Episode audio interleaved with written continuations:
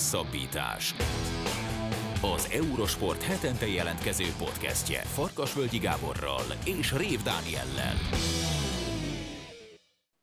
Sziasztok, ez a Hosszabbítás Podcast 35. adása. Két fő témánk ezúttal egy kicsit a komfortzónánkon kívül van, bár azért az országúti kerékpár az mégiscsak egy állandó visszatérő téma, de az öttusa semmiképp eléggé állabál az öttusa világában, hiszen úgy tűnik, hogy kikerül a lovaglás, ami a hagyományos öttusa tusák egyike, és ennek kapcsán kérdeztük Genesei Leilát arról, hogy mi a véleménye a helyzetről, illetve hogy egyáltalán öttusának lehet-e majd nevezni az öttusát, hogyha nem lesz benne lovaglás. A második témánk az országúti kerékpár, méghozzá a múlt héten bejelentett Giro szakaszok elemzése, illetve a magyar kerékpársport és a Giro kapcsolatáról beszélgetünk Bodnár Gergővel. Az Ácsi rovatban pedig rengetegféle hír lesz, Vasblankától kezdve az NFL elmúlt heti balhéin keresztül kézilabdáig, de lesz tenisz, golf, és persze a szokásos labdarúgó hírek, úgyhogy az Ácsi rovat talán még sosem volt ennyire színes, mint most. Jó szórakozást hozzá! Olimpia Ötusával kezdünk, illetve azt követően kerékpárral folytatjuk. Az ötusa, hát nyilván nem gondolom, hogy kell magyarázni, megkezdődött sokak szerint a sportág kinyírása, azzal, hogy a lovaglást egyszerűen egy tolvonással kivették a sportágból. Ezáltal már igazából nem is beszéltünk öt mert hogy jelen pillanat négy tusa, mert senki nem tud arról semmit, hogy mi lesz az ötödik tusa, és hát ez majd természetesen a Los Angeles-i olimpián lesz majd tetten érhető, Párizsban még a lovaglás a program része. Az egész problémáról, Almaniáról, az egész történetről Gyenes Leilával fogunk beszélgetni, csapatvilágbanok, egyéni VB 6. olimpikon, az Arena 4 televízió munkatársa, akinek nagyon szépen köszönjük, hogy elfogadta a meghívásunkat. Szia Leila! Sziasztok, és köszönöm szépen, hogy, hogy itt lehetek, és meghívtatok, és beszélhetek szeretett sportágamról. Hát abszolút felkorbácsolta igazából az indulatokat ez a döntés, aminek természetesen a hátteréről is fogunk majd beszélgetni. Azt tegyük gyorsan hozzá, hogy 1912 óta az olimpiai program része az öttusa. A lebonyolítási rend azóta azért sokat változott, többek között ugye a lövészetet és a futást lézerránként összevonták, de összességében annak ellenére, hogy eleinte azért eléggé ágáltak ezen a döntés ellen, összességében sokak szerint sokkal érdekesebb és, és gyorsabb lett, és eladhatóbb lett a sportág, viszont a mostani döntés hátterében, hogy a lovaglást egy tolvonással kihúzták, mi, mi van, mit kell keresni, milyen okokat kell keresni? Nagyon nehéz itt most egy mondatban bármit is mondani, úgyhogy inkább egy picit így messzebbről indítanám. Senkinek a megkérdezését nem vették figyelembe, tehát a Nemzetközi Öttusa Szövetség elnöke Klaus Sorman és a végrehajtó bizottság küldött egy ilyen levelet, egy állásfoglalást, bejelentették, hogy az öttusából kiveszik a lovaglást, és, és ez nem előzte meg semmilyen egyeztetés, ami, ami igazából talán a leginkább bántó ebben a döntésben, hogy, hogy nem kérték ki sem a szövetségek, sem a versenyzők véleményét, álláspontját ezzel kapcsolatban. Az már azért régóta látható volt, hogy a lovaglással kapcsolatban vannak problémák, és kellett volna ezzel már sokkal korábban foglalkozni. És, és nem egy ilyen drasztikus döntéssel gyakorlatilag áthúzni az öttusát, mert mert ez egyforma, egy, egy, egy, olyan típusú reform, ami, ami igazából deformálja a sportágat. Tehát nem lehet egy ilyen klasszikus sportágból egyszer csak úgy dönteni, hogy kivesszük a, az egyik számot, ami, ami, ami meglátásom szerint a gerincét adja. Nyilván támadható a lovaglás azzal, hogy, hogy a lovas számon elmehet egy-egy verseny egy versenyzőnek viszont, viszont ez egy technikai szám, amit látni kell, hogy például ugyanez vonatkozhat a lövészetre, vagy a vívásra is. Tehát nem egyértelműen kiszámítható, mint mondjuk egy fizikai sportág, az úszás vagy a futás. Úgyhogy, úgyhogy most meghozták ezt a döntést, és, és ennek a döntés kapcsán viszont nagyon sokan, hát azt kell, hogy mondjam, hogy fellázadtak. És, és ez, ez a jó szó erre, mert, mert a versenyzők összefogtak, és, és nem csak Magyarországon a versenyzők, hanem, hanem világszinten, és most nagyon úgy érzem, hogy, hogy együtt van mind a jelenlegi öttusa család, mind pedig azok, akik már ugye abba hagyták, én is azok közé tartozom, aki már, aki már régóta nem öttusázik aktívan. Én 2013-ban versenyeztem utoljára, de ettől függetlenül ez a döntés és ez az eljárás, ez, ez elfogadhatatlan. Ugye a, a közvetlen kázus belli ennek a történetnek az a Tokiói olimpia női versenye, ahol Annika Sloy vezetett a lovaglás előtt, és hát ugye egy olyan lovat fogott ki, ami én laikusként én voltam, azt hiszem 99-ben volt a Margit szigeten világbajnokság, meg, Igen. meg több ötusa versenyen voltam itt Budapesten, és mindig azért volt az, hogy vannak olyan lovak, akiket jó, hogyha az ember elkerül a, a lósorsolásnál. Ez, ez stimmel, amit elmondtam? Az a része stimmel, hogy, hogy mivel hogy itt egy élőlényel kell együttműködni, van olyan versenyző, akinek az egyik ló az, az tökéletesen megfelel, és ugyanaz a ló mondjuk például nem feltétlenül viselkedik úgy, vagy jól, vagy megfelelően egy másik versenyzővel. De ugye ez, ez a lovaglásnak a sajátossága, hogy, hogy itt alkalmazkodni kell egy másik élőlényhez. Az az, amit inkább egy picit pontosítanik, hogy, hogy Annika Slojnak a lovaglása, ugye a Tokiói olimpián, aki nagyon vezette a versenyt, és a lovaglásra gyakorlatilag teljesen elszállt, a Nemzetközi Ötusa Szövetség nem ezzel indokolta a döntését. Tehát, hogy ez egy ilyen, inkább egy ilyen legenda, hogy egy rossz, félre sikerült lovaglás kapcsán most lehet ebbe kapaszkodni, de alapvetően, alapvetően nem ez áll a háttérben, hanem egy állítólagos olyan iránymutatás a Nemzetközi Olimpiai Bizottság részéről, hogyha ha nem történik valami a lovaglással, és nem veszik ki a lovaglást, akkor gyakorlatilag az öttusa az nem szerepelhet az olimpiai programban. Uh-huh. De ez az a levél, vagy, vagy nem tudom, hogy ez milyen módon történt ennek a közlése, ezt, ezt senki nem látta. És ez az, ami még szintén bántó, hogy, hogy a Nemzetközi Öttusa Szövetségnek a működése az, az nem átlátható. Tehát ilyen dolgokban nem tájékoztatnak senkit. Uh-huh. ezekről a döntési folyamatokról, vagy iránymutatásokról. Tehát nem, kaptunk, nem kapott semmilyen ígéretet a, az öttusa arra vonatkozóan, hogyha mondjuk nem lesz lovaglása a 2028-as Los Angeles-i olimpián, akkor tuti, hogy a programban marad. Ugyanúgy kikerülhet, és ugyanúgy bent is maradhat. Uh-huh. A döntéssel kapcsolatban lehetett hallani azt, hogy hogy a hírek szerint már három éve gondolkodtak ezen a húzáson, mert hogy anyagilag és fejlődésben is hátráltatja a sportot a Nemzetközi Szövetség kommunikációja szerint a lovaglás, illetve hogy a karibi országokban, ugye, illetve a szegényebb országokban nem nagyon elérhető olyan lóállomány, amivel megfelelően föl lehet készülni a versenyekre, és ezért kevesebben űzik a sportot, és mivel kevesebben, egyre kevesebben űzik a sportot, ez lehet az az indok, amivel már az olimpiai programból esetleg ki lehet tenni az ötusát, mert hogy nincs megfelelő háttere. Ugyanakkor ahogy te is mondod, Leila, erről semmiféle információt, tényleges információt nem kaptatok, illetve nem kap senki, átláthatatlan a szövetségnek a, a kommunikációja. Igen, a és bocsánat, hadd had, had, had szakítsanak meg egy picikét, csak annyi, hogy, hogy ugye tényleg vannak olyan országok, ahol mondjuk a lovas kultúra nem teljesen elterjedt, viszont, viszont van rengeteg olyan sportág, amit bizonyos országokban nem tudnak űzni. Tehát mondjuk a téli olimpia ilyen formán akkor teljesen megfoghatatlanná válik, hiszen rengeteg országban a jégcsarnokokat mondjuk még meg lehet építeni, de hegyeket nem lehet odavinni mondjuk az afrikai kontinensre úgy, hogy tehát hiába vannak mondjuk hegyek, tehát lehet, hogy ott van a Kilimanjaro, de síelni nem lehet rajta.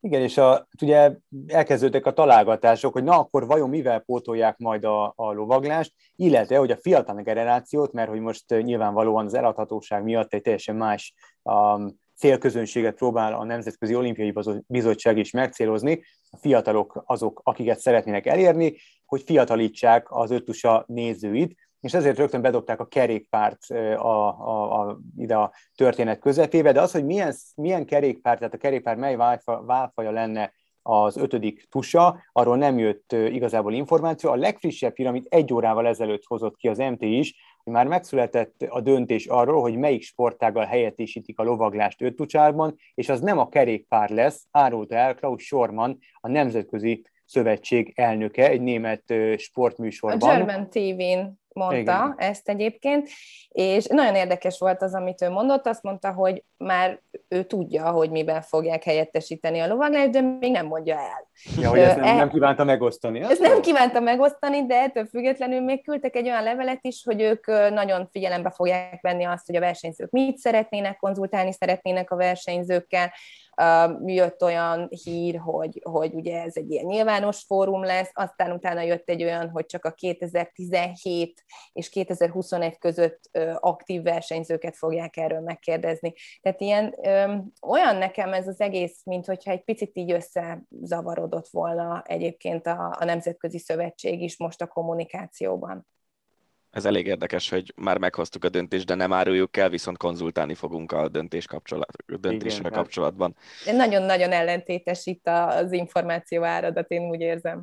Igen. A, amit én eh, itt a, eh, a, a kapkodás miatt is gondolok, hogy, hogy ugye tényleg ez a, ez a slojféle eset a Tokióban, ami, ami minden médiumot bejárt szerintem a világon, az, az egy PR katasztrófa volt a sportágnak. Tehát azt a, nyilván se az állatvédők, se a sportot szeretők, senkinek nem volt jó nézni, ami ott történt, és most erre próbálnak ilyen tűzoltó módszerekkel reagálni, és egyébként a NOB részéről azért már volt, volt szó más sportágak kapcsán is hasonlóról, hogy, hogy történt valami olyan az olimpián, ami nem tett jót a PR szempontból az olimpiának, meg a, az adott sportágnak, és hirtelen az a sportág változtatni volt kénytelen a, a szabályain, vagy, vagy a kvalifikációs kvóták elosztásán. Számodra, ugye ezt tudjuk, hogy te aláírtál egy olyan nemzetközi petíciót, ami a lovaglás megtartása mellett szólt, de nem is tudnád elképzelni azt, hogy úgy, ahogy mondjuk a lövészetet kiváltotta a laser run, úgy a lovaglást is ki lehet váltani valami mással, és ettől még az öt tusa, öt tusa marad? Nagyon jó példát mondtál, mert ugye a lövészetet említetted, és én a 2008-as olimpián még úgy szerepeltem, hogy külön volt ugye a lövészet, illetve a futás, majd utána 2009-től pedig úgy versenyeztem, hogy, hogy ezt már összevonták. Viszont ott a lövészet azért megmaradt, csak valamilyen szinten átalakult. Most a lovaglással is szerintem valami hasonló lehetne a megoldás. Tehát én nem azt keresem, hogy, hogy ragaszkodok például azokhoz a meglévő hagyományokhoz, amik mondjuk eddig voltak, de nem feltétlenül működtek jól, hanem, hanem megtalálni azokat a lehetőségeket, hogy hogyan lehet ezen úgy változtatni, hogy az, az mindenkinek jó legyen. A, a lovas standardek azok az elmúlt évtizedek során egyre lejjebb és lejjebb kerültek. És a lovas tudás is, azt is sajnos be kell ismerni, az öttusázók lovas tudása, és és ezek szerint alakult, és nem az a megoldás, hogy itt ki kell törölni ezt a számot, hanem hogy, hanem hogy megtalálni azokat a, a módszereket, amivel lehet fejleszteni a, a versenyzőknek a képességeit, mert ugye ez egy technikai szám, illetve megtalálni azt a fajta megoldást a lóállomány biztosítására, ami mind financiálisan is megoldható, mind pedig alkalmassá teszi a lovakat arra a pályára, amit az öt tusa megkíván. És, és ebben látom én a megoldást, mert a versenyzőknek az egészsége, illetve a, az állatoknak a védelme, az vitán felül áll, azzal, az, abban abba nem lehet belemenni, és, és, és, és ez szerint kell haladni, hogy, hogy mindenki megtalálja azt a, azt az utat, ami, ami, ami elfogadható számára. És egyébként tovább megyek, mert, mert sajnos az a, az a legnagyobb probléma, hogy most lehet, hogy az öt tusának a lovaglásába kötöttek bele, bele is köthető, tehát látva azt a Tokiói olimpiát. De, de akkor magába a lovas, lovas sportba is, is egyébként bele lehetne mászni. És én, én, én úgy gondolom, hogy, hogy ezek, ezek, ezek olyan sportágak, aminél a, a megoldásokat kell megtalálni, ahol, ahol a ló és a lovas együtt, egyetértésben, békességben tud működni és a másik pedig az, hogy ugye a Nemzetközi Ötusa Szövetség még felírt egy olyan, hát ilyen pontok, pontsorozatot, hogy, hogy minek kell megfelelnie az új sportágnak. És nem tudom, ti olvastátok ezt a listát, de hogy de hogyha így végig gondolom az olimpiai sportágokat, a meglévő olimpiai sportágokat, vagy nem olimpiai sportágokat, bármit, én nagyon nehezen találok olyan számot, ami, ami ezeknek mindnek megfelelne. Uh-huh. Egy két visszakérdésem van erre, amit mondtál. Az egyik az, hogy jól értem, hogy akkor az történt az elmúlt években, hogy a mondjuk az akadályok mérete csökkent, tehát a lovaglás részét megkönnyítették az öttusának, és ezáltal kevesebb időt is töltenek az öttusázók lovaglással, és emiatt az ő színvonaluk is csökkent, és ez egy ilyen örök spirál lett lényegében? Ezt jól érted, és vannak olyan nemzetek, akik pedig Hát azzal játszottak, hogy minél kevesebb energiát fektettek bele a, a lovaglásba, és hát vagy túléljük, vagy nem a lovaglást. És ez egy nagyon-nagyon rossz módszer, mert hogy az öt az pont arról szól, hogy az öt számnak hasonló súlyjal kell szerepelnie. Tehát mind tudásban, mind pedig pontszámításban. Tehát nem lehet az, hogy valami túlsúlyba kerül. És, és ezt egyébként már az úszással is meghozták, tehát hogy ez, ez a, a tradicionális öttusa jelképek, azok nem jelennek meg most per pillanat ebben a jelenlegi versenyrendszerben, ami, ami, amit most látunk. Uh-huh. A másik dolog, Ugye említetted a lovasportokat, szerintem a legnagyobb különbség az az, hogy ott a saját lovaikat használják a, a sportolók saját lovaikon versenyeznek az öttusában, ezt nem lehetne megcsinálni, hogy ugyanúgy, ahogy egy, nem tudom, diugrató Grand Prix-ra viszi a versenyző a saját lovait, úgy az öttusázók is a saját lovukkal versenyeznek, és akkor nyilvánvalóan nem lennének ilyen kompatibilitási problémák, mint ami Tokióban megtörtént. Ez valószínűleg, hogy azért egyenlőtlenséget hozna a sportákba, hogy azok a nemzetek, akik jobb anyagi lehetőségekkel bírnak, jobb lovakat tudnának venni. Uh-huh. Én nem ebben látom azért a megoldást, hanem abban, hogy egy olyan öttusaló állományt ö, találni, akik akár mondjuk utazhatnának is Európán belül, de, de meg, nyilván erre meg kell nézni, hogy milyen lehetőségek vannak, vagy pedig az, hogy, hogy a lovak so, sokkal inkább én ebben látom a megoldást, hogy a lovak is egyfajta képességi, alkalmassági vizsgákon mennének keresztül folyamatosan, és folyamatosan tesztelve lennének azzal kapcsolatban, hogy ezeknek a követelményeknek ők meg tudnak-e felelni, vagy nem. Mert, mert például a Pekingi olimpián is az volt a helyzet, hogy azok a lovak, akiket odavittek az olimpiára öttusa lovakat, azok igazából nem ugrólovak voltak hanem átképezték őket. Ez olyan, mint hogyha most ti ugye rádiósok vagytok, és akkor mondjuk azt mondom, hogy hangmérnökök lesztek, mert nyilván láttatok már ilyen munkát, lehet, hogy, hogy el is tudnátok látni, valószínűleg az idő előre haladtával egyre jobban, de, de nem ez a szakmátok. Uh-huh. Az már évek óta tetten érhető, hogy a Nemzetközi Olimpiai Bizottság teljesen más piacot szeretne elérni, szeretné a fiatalokat, elég erősen meg is célozták különböző új sportágak felvételével, de folyamatosan azt szajkozzák, hogy, hogy nagyon nagy létszámban kell űzni azt a bizonyos sportágat, amely jelenleg az olimpiai program része, máskülönben a kizárás, az ellehetetlenítés, vagy a kvázi a törlés sorsára juthat az a, az a sportág. Az ötusában, de azért most már majdnem tíz éve abba hagytad, nem tudom, mekkora rálátásod, de mennyire népszerű az ötusa a fiatalok körében? Az utánpótlás nevelés az mennyire tetten érhető, mennyire van magas szinten, akár Magyarországon, akár nemzetközi viszonylatban? Az ötusa azért soha nem volt szerintem a, a legnépszerűbb sportágak között. Bár mondjuk a, az előző időszakban, jó pár évtizeddel korábban azért nagyon népszerű volt, hogyha a Balcóékra gondolunk, vagy még akár Fábián Laciékra, Martinek Janiékra. Szóval, hogy, hogy ők azért ikonok voltak Magyarországon. Van néhány nagyon erős ország, akik, akik üzték ezt a sportágat. Ez például nagyon sokat tágult az idő előre haladtával. Tehát mondjuk a, 2016-os olimpiát egy ausztrál lány nyerte. A férfi versenyben volt mexikói dobogós, volt brazil dobogósunk a 2012-es olimpián a, a hölgyek mezőnyében. Tehát azért nagyon tágult a, a kör, hogy mely országok tudják ezt űzni, és űzik ezt nagyon magas szinten. Az utánpotlás képzésről nekem világszinten kevés a rálátásom, de, de azt hiszem, hogy a magyar viszonyokra azért, azért, azért rálátok valamelyest. A sportági támogatások megnövekedésével a, a létszám is nőtt, és a lehetőségek is nőttek. Tehát az például egy óriási nagy tévedés, hogy ez egy elitista sportág lenne, és a szülők részéről olyan anyagi befektetést igényelne, ami, ami, ami követhetetlen mondjuk egy, egy középosztálybeli családnak. Erről szó sincs, hanem, hanem sokkal inkább a, az elhivatottság.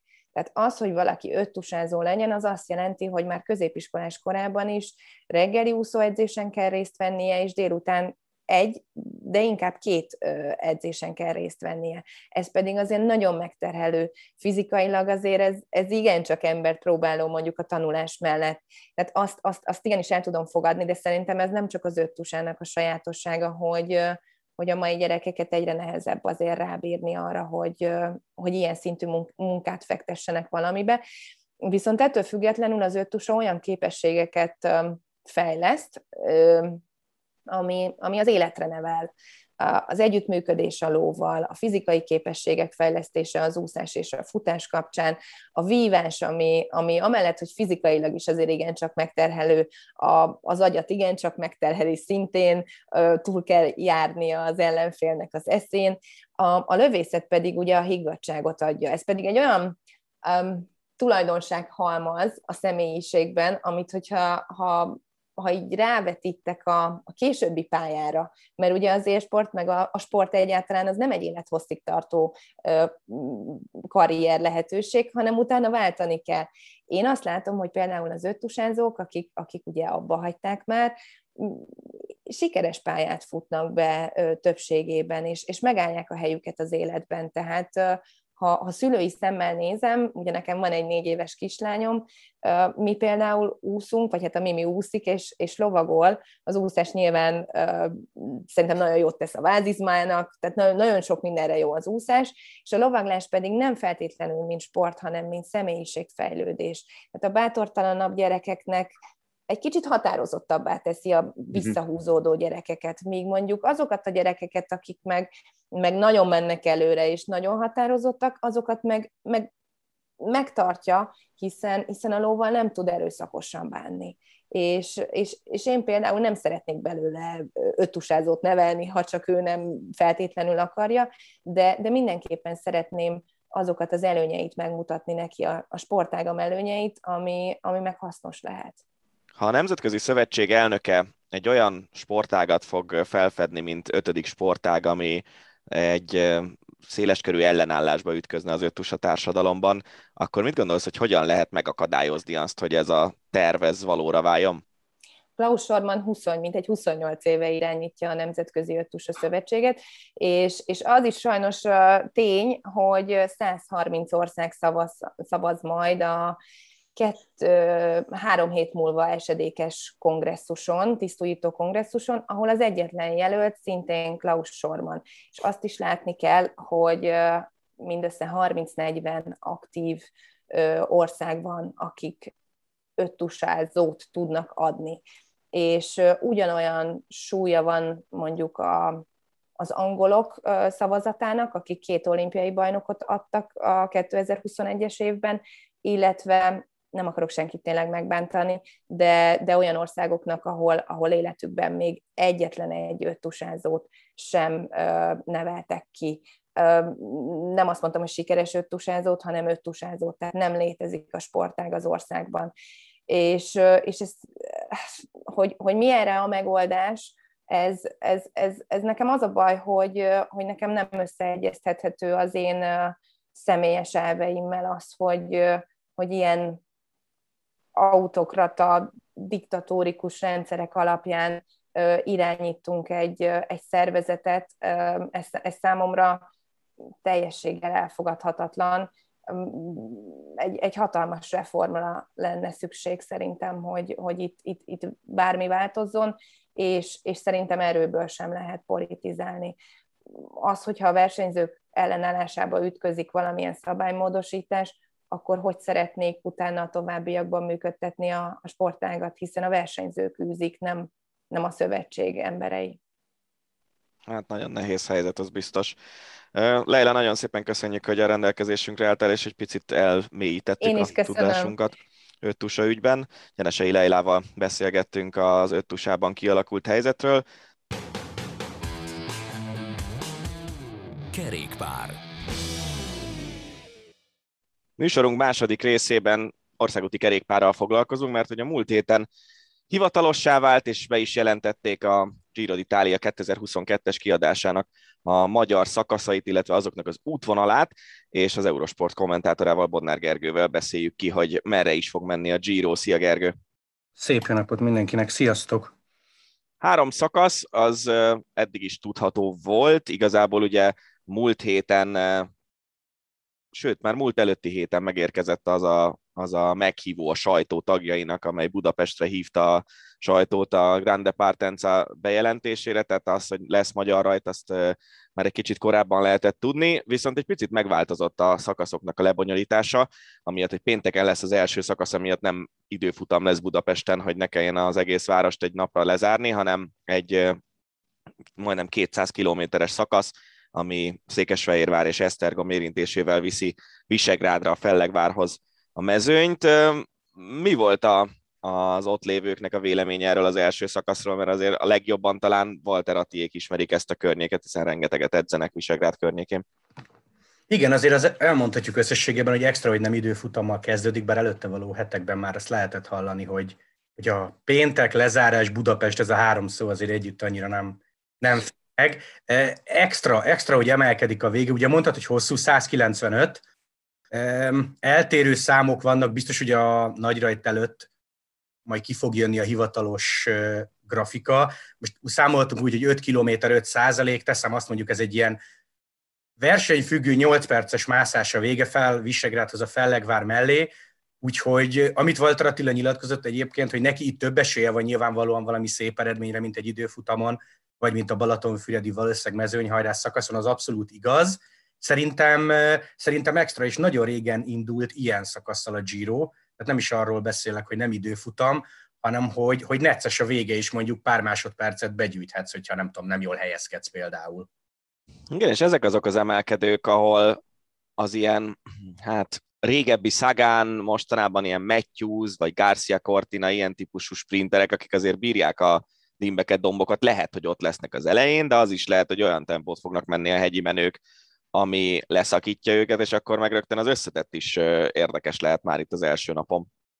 Igen, én is azt mondom, hogy egy fénykorában lévő Szagán, vagy a most hozzá hasonló versenyzők simán kibírhatják. Nem mondom feltétlenül, hogy hogyha mondjuk itt lenne Roglic meg Alaphilipp, akkor, de azt mondom, hogy ők, akkor ők abszolút harcolhatnak, tehát egy ilyen, egy ilyen 7-8 perces mászásba a Filip kb. verhetetlen. Valószínűleg nem fog jönni, de így kell elképzelni a, a végét, meg ami nagyon extra szerintem, én azt hallottam, hogy le lesz aszfaltozva teljesen a vége, tehát ebből mindenki profitál, az amatőr kerékpárosok is, mert az legyünk közték most nem egy jó út, úgyhogy a Giro elmegy, de az a Visegrádi várba vezető út az ott marad, és az, az minőségi lesz, teljesen új aszfalttal.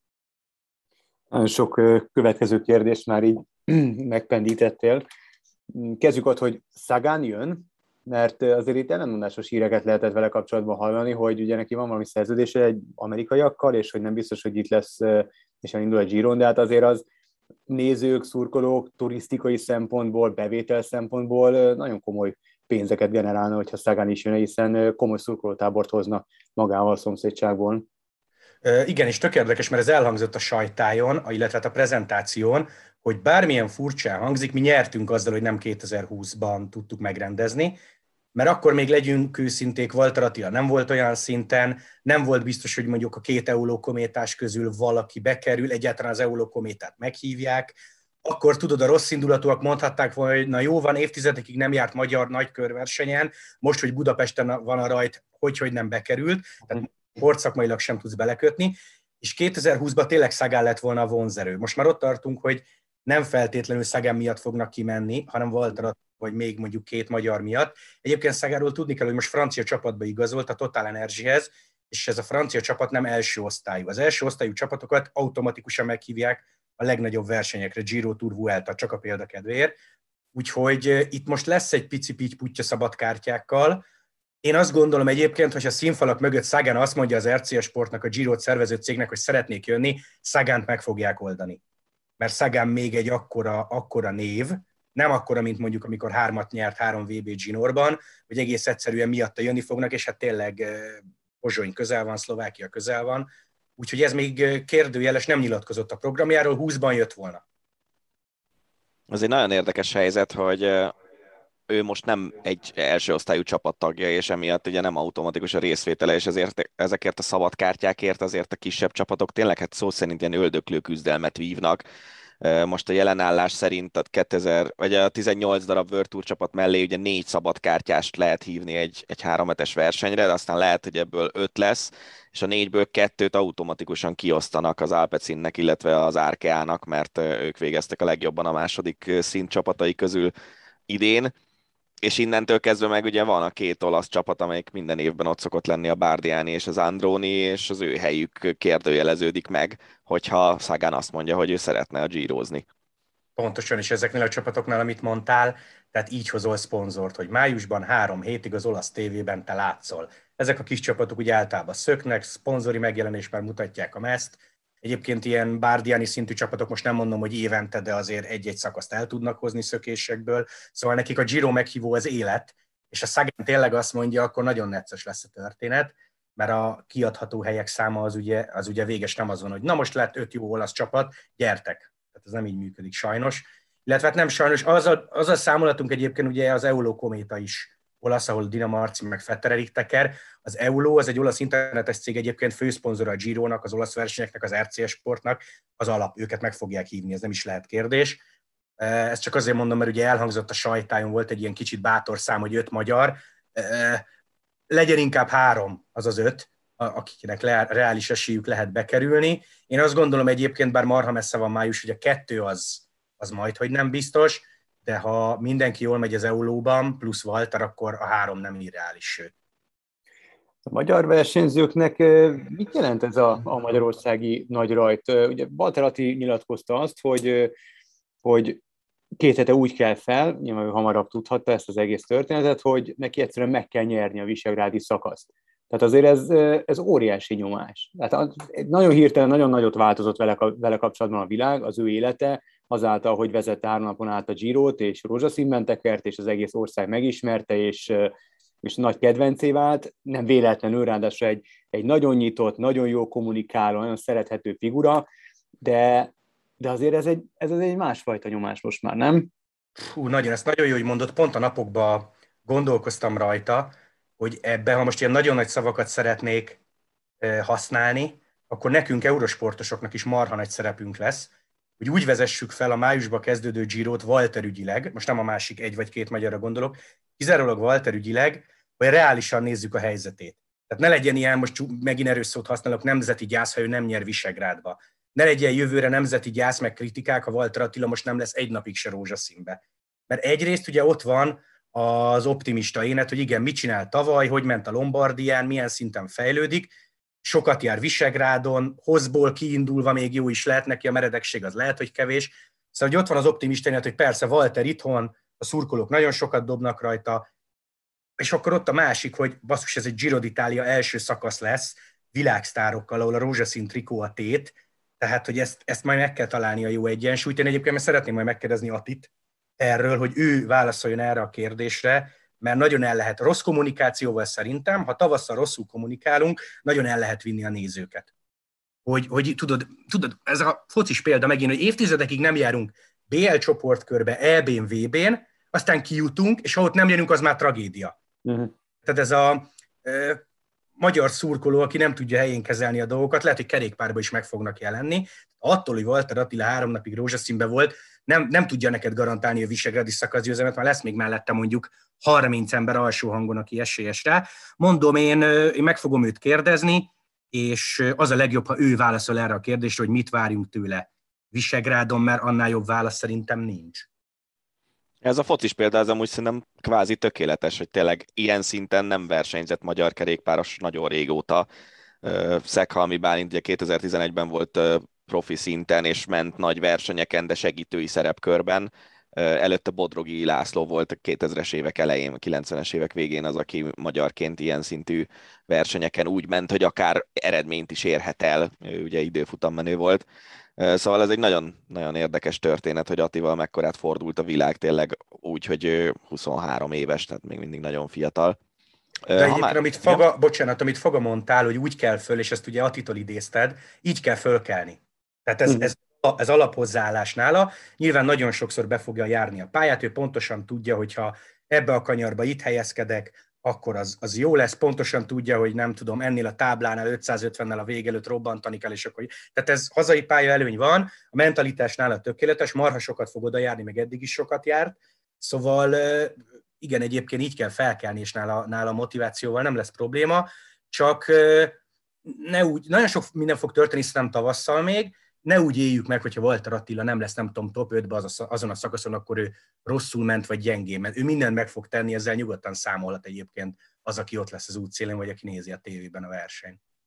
Főleg úgy, hogy azért ilyen szintű versenyen neki nincsenek győzelmei, meg dobogói, tehát ugye talán a legnagyobb győzelme az a Tour de Hongri 2020-ban, ami szintén részben a hazai pálya előnyének is volt köszönhető, hogy ő pontosan tudta azt, hogy a kékesen honnan kell támadni ahhoz, hogy ő megnyerje azt a szakaszt. Persze nagyon erős is volt, de hogy szerintem irreális elvárás azon gondolkodni, hogy, hogy Ati majd biztosan megnyeri a szakaszt, lesz rá esélye, és reméljük, hogy jó napja lesz, és akkor ez kijöhet. Igen, és azt ne felejtsétek el, hogy most, hogy ilyen 2021-es éve volt, hogy lehet, hogy három magyar elindul, nagyon sokan fogják nézni, nagyon sokan fognak kommentelni, hozzászólni, akik nem nagyon találkoztak még az országúti kerékpárral, és azt gondolják, hogy ez, hogy ez így működik, hogy ja, idén felment 127-szer Visegrádra, hát akkor nehogy már ne. Biztos, hogy fognak jelenni ilyen hangok is, nem baj, ezzel nem feltétlenül kell nem feltétlenül kell foglalkozni, csak mondom, szerintem, pont ezen gondolkoztam a napokban, nekünk lesz szerepünk abba, hogy jól kommunikáljuk a céljait, meg hál' Istennek jobban vagyunk vele, úgyhogy mindig meg tudjuk kérdezni az adott, adott kérdésről. Nem egyszer szoktuk csinálni egyébként adásban, hogy valaki kérdez róla, aztán ráírunk és válaszol, mert saját magát már csak ismeri, vagy legalábbis jobban, mint mi. Igen. Beszéljünk még egy kicsit a másik két szakaszról is, mert hogy a Visegrádi befutó utáni másnapon lesz szombaton a budapesti időfutam. Hasonló útvonallal, mint amit két évvel ezelőtt terveztek, de egy kicsit másképp ugye a Lánchíd és az alsó rakpart lezárása miatt majd a nyugati téri felüljáron fognak átmenni a versenyzők és a Margit hídon, és onnan mennek föl a várba, a Ponty és a Szalag utcákon keresztül, ami ugye meglehetősen meredek. Arról lehet tudni például, hogy a Szalag utca, ami jelenleg legjobb tudomásom szerint kockaköves, az le lesz aszfaltozva? Én erről nem hallottam semmit, de lehet, hogy a feeling miatt ott hagyják. Nem, ne, mennyire hosszú az, visszakérdezek. Nem hát vissza... szerintem egy 100-150 méter. Igen. Ah, akkor 200, 200 nincs, és azt nem hiszem. Tehát az még lehet, hogy bele is fér. Mert de... amikor a Tour de Hongrie 16-ban a, a, ugyanezen a, az útvonalon ment fel a várba, akkor még a Ponty utca is macs, vagy kockaköves volt, de azt most már le, leaszfaltozták egy pár éve. Szóval egy érdekes időfutam, ugye Budapest egy részét megmutatják, nem lehet az egész várost bejárni egy ilyen időfutamon, és aztán a várban egy, egy hát azért az őszintjükön nem nagyon nehéz, de egy komolyabb emelkedőn lesz majd a, a célja ennek. A specialisták fognak jól menni, vagy az összetett menők szerinted? Érdekes ugye, mert ahogy mondta, hogy nem sok benne, ha összeadod a meredek. 9 kilométer, annak a nagy része azért a belvárost ismerjük, normál aszfalt. Az, az az érdekes, hogyha mondjuk Ati jól megy Visegrádon, és ilyen lőtávolon belül van az időfutamon, akkor neki mekkora motiváció lesz, hogy ezen a rövid távon, rövid távon jól menjen. Hát az biztos mondjuk egy Gannának, aki időfutam, mert ő nem hozták meg a kedvét, mert lehet, hogy nem lesz jó Visegrádon, és akkor hiába megy egy nagy időfutamot. Most a rózsaszínről beszélek. Szerintem inkább, szerintem inkább a specialisták egyébként ez a legfontosabb, ezt húzom alá, amit te mondasz, hogy azért az ő szintjükön olyan sok meredek azért a vége fele nincs benne. Tehát itt a pár száz méter az nekik semmi, de még egy sprinternek se. Igen. Másnap pedig ez a harmadik és egyben befejező napja a magyar ö, nagy rajtnak. Kaposváról indulnak, hát nyilván így itt nem kell nagyon sok mindent magyarázni, a Kométa központjáról van szó, és ahogy említetted, az EOLO az egyik főszponzora a Giro-nak, úgyhogy nyilván itt megvan ez a szál az Eoló Kométa csapat kapcsán, és megkerülik először délről a Balatont, Nagykanizsát érintve, és aztán az északi parton, illetve a Káli medence egy részét érintve jutnak el majd Balatonfüredig. Tihanyban lesz egy negyedik kategóriás hegyi hajrá. Hát látványos lesz, az biztos. Nagyon, és én ezt hallottam, hogy nyilvánvalóan egyrészt Budapest központúra szerették volna a turizmus miatt, másrészt pedig, ha valamit beleteszel nyugaton, akkor azért az Füred meg Tihany, és hallottam olyan hangokat, hogy ó, de miért nem mennek többet a Balaton felvidéken, ha belegondoltok, helikopternek 20 kilométert kerülni, hogy mindent megmutasson, az semmi. Úgyhogy látni fogjuk a szépet, szerintem ezzel nincs probléma. Biztos volt, hogy a háromból egy a sprintes szakasz lesz, Füred azért, most elnézést a siófokiaktól, Balaton főváros, talán most már előztek egy pár éve, úgyhogy szerintem ez, szerintem ez abszolút alap volt, hogy egy ilyet csinálni fognak. A szépet látni fogjuk, az jó, az tök jó. Ha így most végigmentünk a szakaszokon, a, azon gondolkodtam, hogy hogy innen, tehát óriási dolog ez a magyar kerékpársport, meg igazából Magyarország történetében is, hogy egy ilyen volumenű sportesemény, nagy rajtja, nagy eseményeknek mi adhatunk otthont. Innen merre vezet a, a szövetségnek az útja? Tehát azért ez úgy a top kategória, most érted, beszéltünk, nem tudom, Tour de France rajtról, tehát hogy mi, mi a következő lépés? Hát figyelj, a Tour de France rajt az reális lehet, az, hogy legyen egy nemzetközileg jegyzett egynaposunk, nem, nem is feltétlenül, én a Tour de Hongri mellé gondolnám ezt, mert a Tour de Hongri már tök jó a mezőny, lehetne csinálni egy olyan, olyan egynapos versenyt, nem tudom, Budapest Grand Prix néven, most hirtelen mondtam valami, ami érinti a szépet, jó helyen van a naptárba, tök jó mezőnyt tudsz elhozni.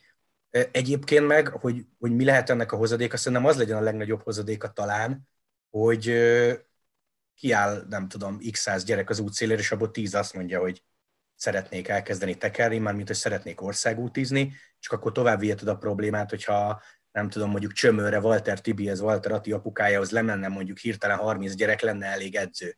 Tehát érted, ez most egy hosszú téma lenne elkezdeni, hogy hogyha hirtelen megrohamoznák a kerékpáros klubokat, akkor lenne elég szakember. Ezt egyébként a Cycling News-on adott Ati a napokban egy interjút, ezt ő is bedobta, hogy, hogy tök jó lenne, ha lenne egy boom, csak akkor meg benne van a para, hogy hány, tudsz-e adni elég biciklit, ki tudja fizetni a szülő, és tudnak-e vele foglalkozni. Egyébként pedig, ami még eszembe jutott, hogy rendezhetnénk mi mondjuk cyclocross világbajnokságot is Vasblanka miatt. Mert ott nem zárod le a félvárost, dombjaink, szép helyszíneink vannak, rendezni azért tudunk, Blanka miatt nagyon sokan kimennének, az egy feelinges esemény. Jó, hogy mondjuk nem nyáron rendezett, hanem télen, de hát azt a egy órát, amíg Blanka megy, azt kibírod. És hogy például ilyenbe is lehetne gondolkodni, nem tudom, hogy van-e szándék. Csak ez, csak ez tényleg nem jár olyan kötelezettséggel, hogy mondjuk város lezársz. Azt olvastam valahol, eh, valamelyik kerékpár, a kerékpár házatáján nagyon otthonosan mozgó szakembertől loptam ezt, a, ezt az idézetet, hogy hollandiai példát hoztak, hogy a hollandiai nagyrajtra elköltött minden egyes euró két újabb euró bevételt hozott a hollandiai turizmusnak, nyilván itt most a magyar turizmusnak fogja hozni ezt a fajta bevételt remélhetőleg, amelyet Hollandiában a, a kerékpársport, illetve nem feltétlenül csak a sport, az amatőr kerékpározásra költöttek. Ha ti lennétek döntési pozícióban, akkor a pluszbevételt mire költenétek? Mit, mit, mi lenne az a kerékpársporton belül, legyen profi, legyen amatőr, amire mindenféleképpen költenétek? Új, nagyon jó a kérdés. Ezt át kellett volna küldened egyébként előtte, hogy gondolkozzak. Biztos csináltam, vagy biztos csinálnék olyat, hogy legyen elég edző, uh-huh.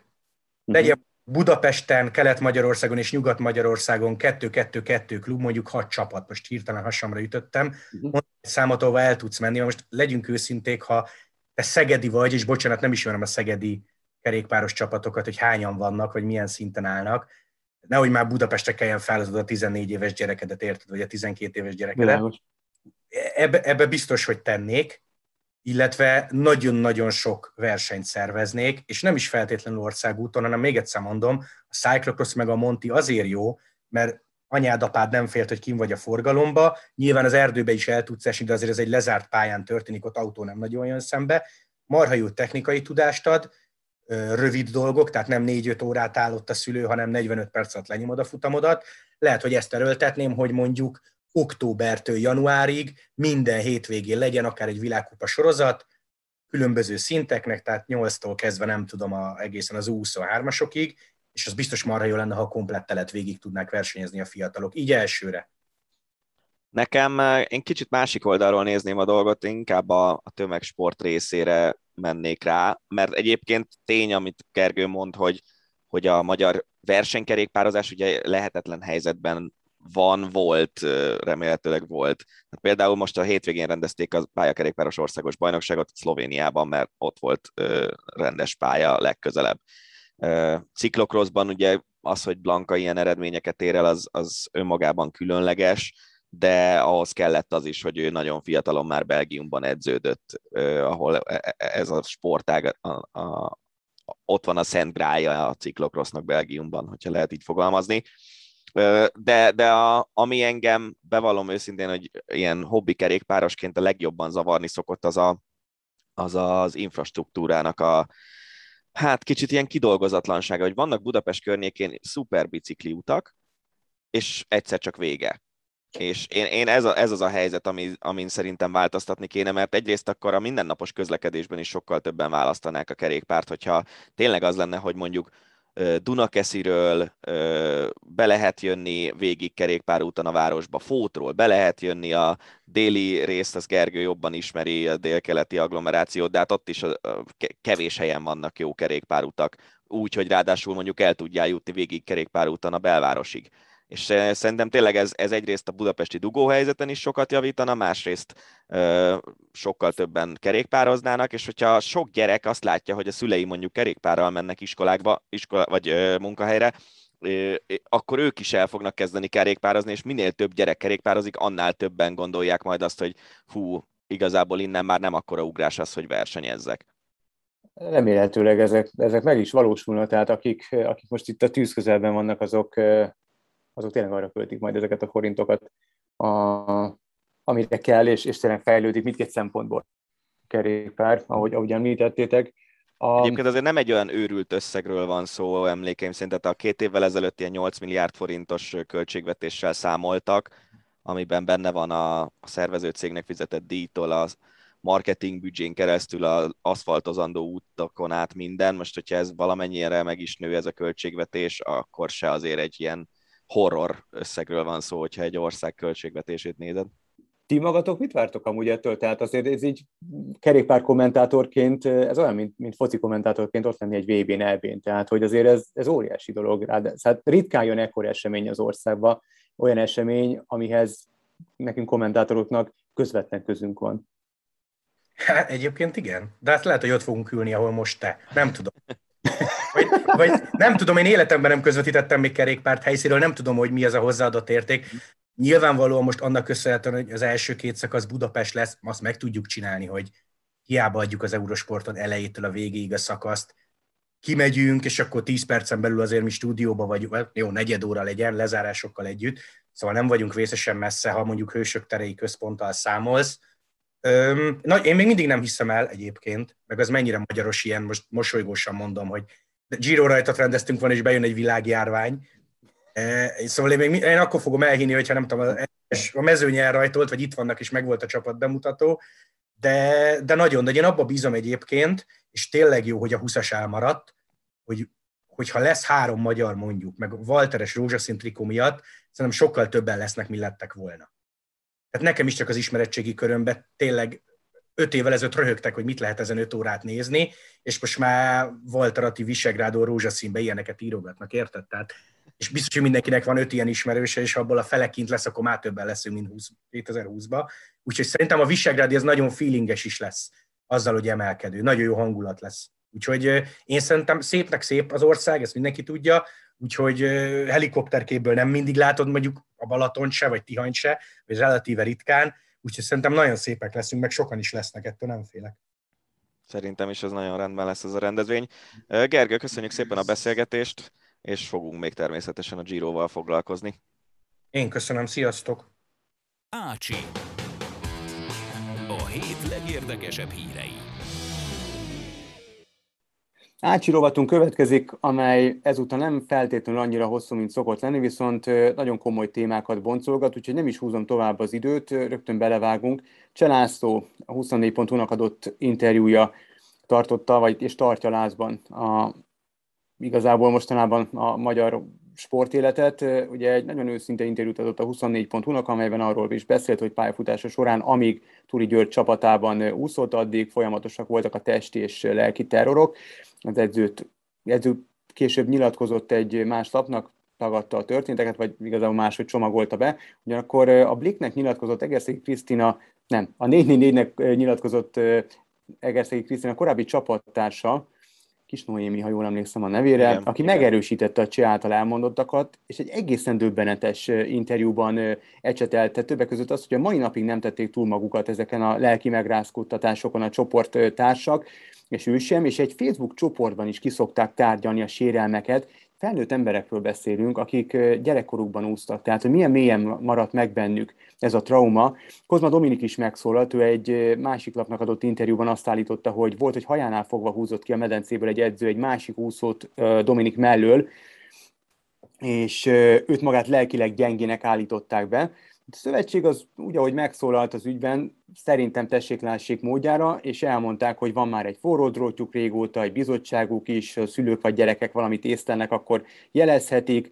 É, ami számomra egyszerűen elfogadhatatlan, főleg szülőként, hogy ilyen megtörténhet, és hogy, hogy milyen szinten összezár ez a, ez a sportág, és ezek nem derültek ki, hogy, hogy milyen, milyen mélyen megmarad sportolókban, vagy most már nem is sportolókban, hanem hétköznapi emberekben ez az egész trauma, és nem biztos, hogy most én ezt idézőjelben értem, és remélem, hogy nem bántok meg senkit, de lelkileg egészséges felnőttekké tudtak válni.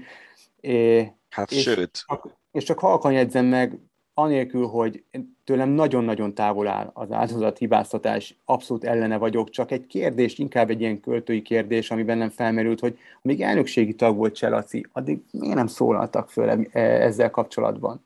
Hány fiatalt, olyan fiatalt, akik nem is ismerünk, akik nem, nem ö, ö, járultak a nyilvánosság elé, hány fiatallal történhetett meg ez, akikről semmit nem tudunk?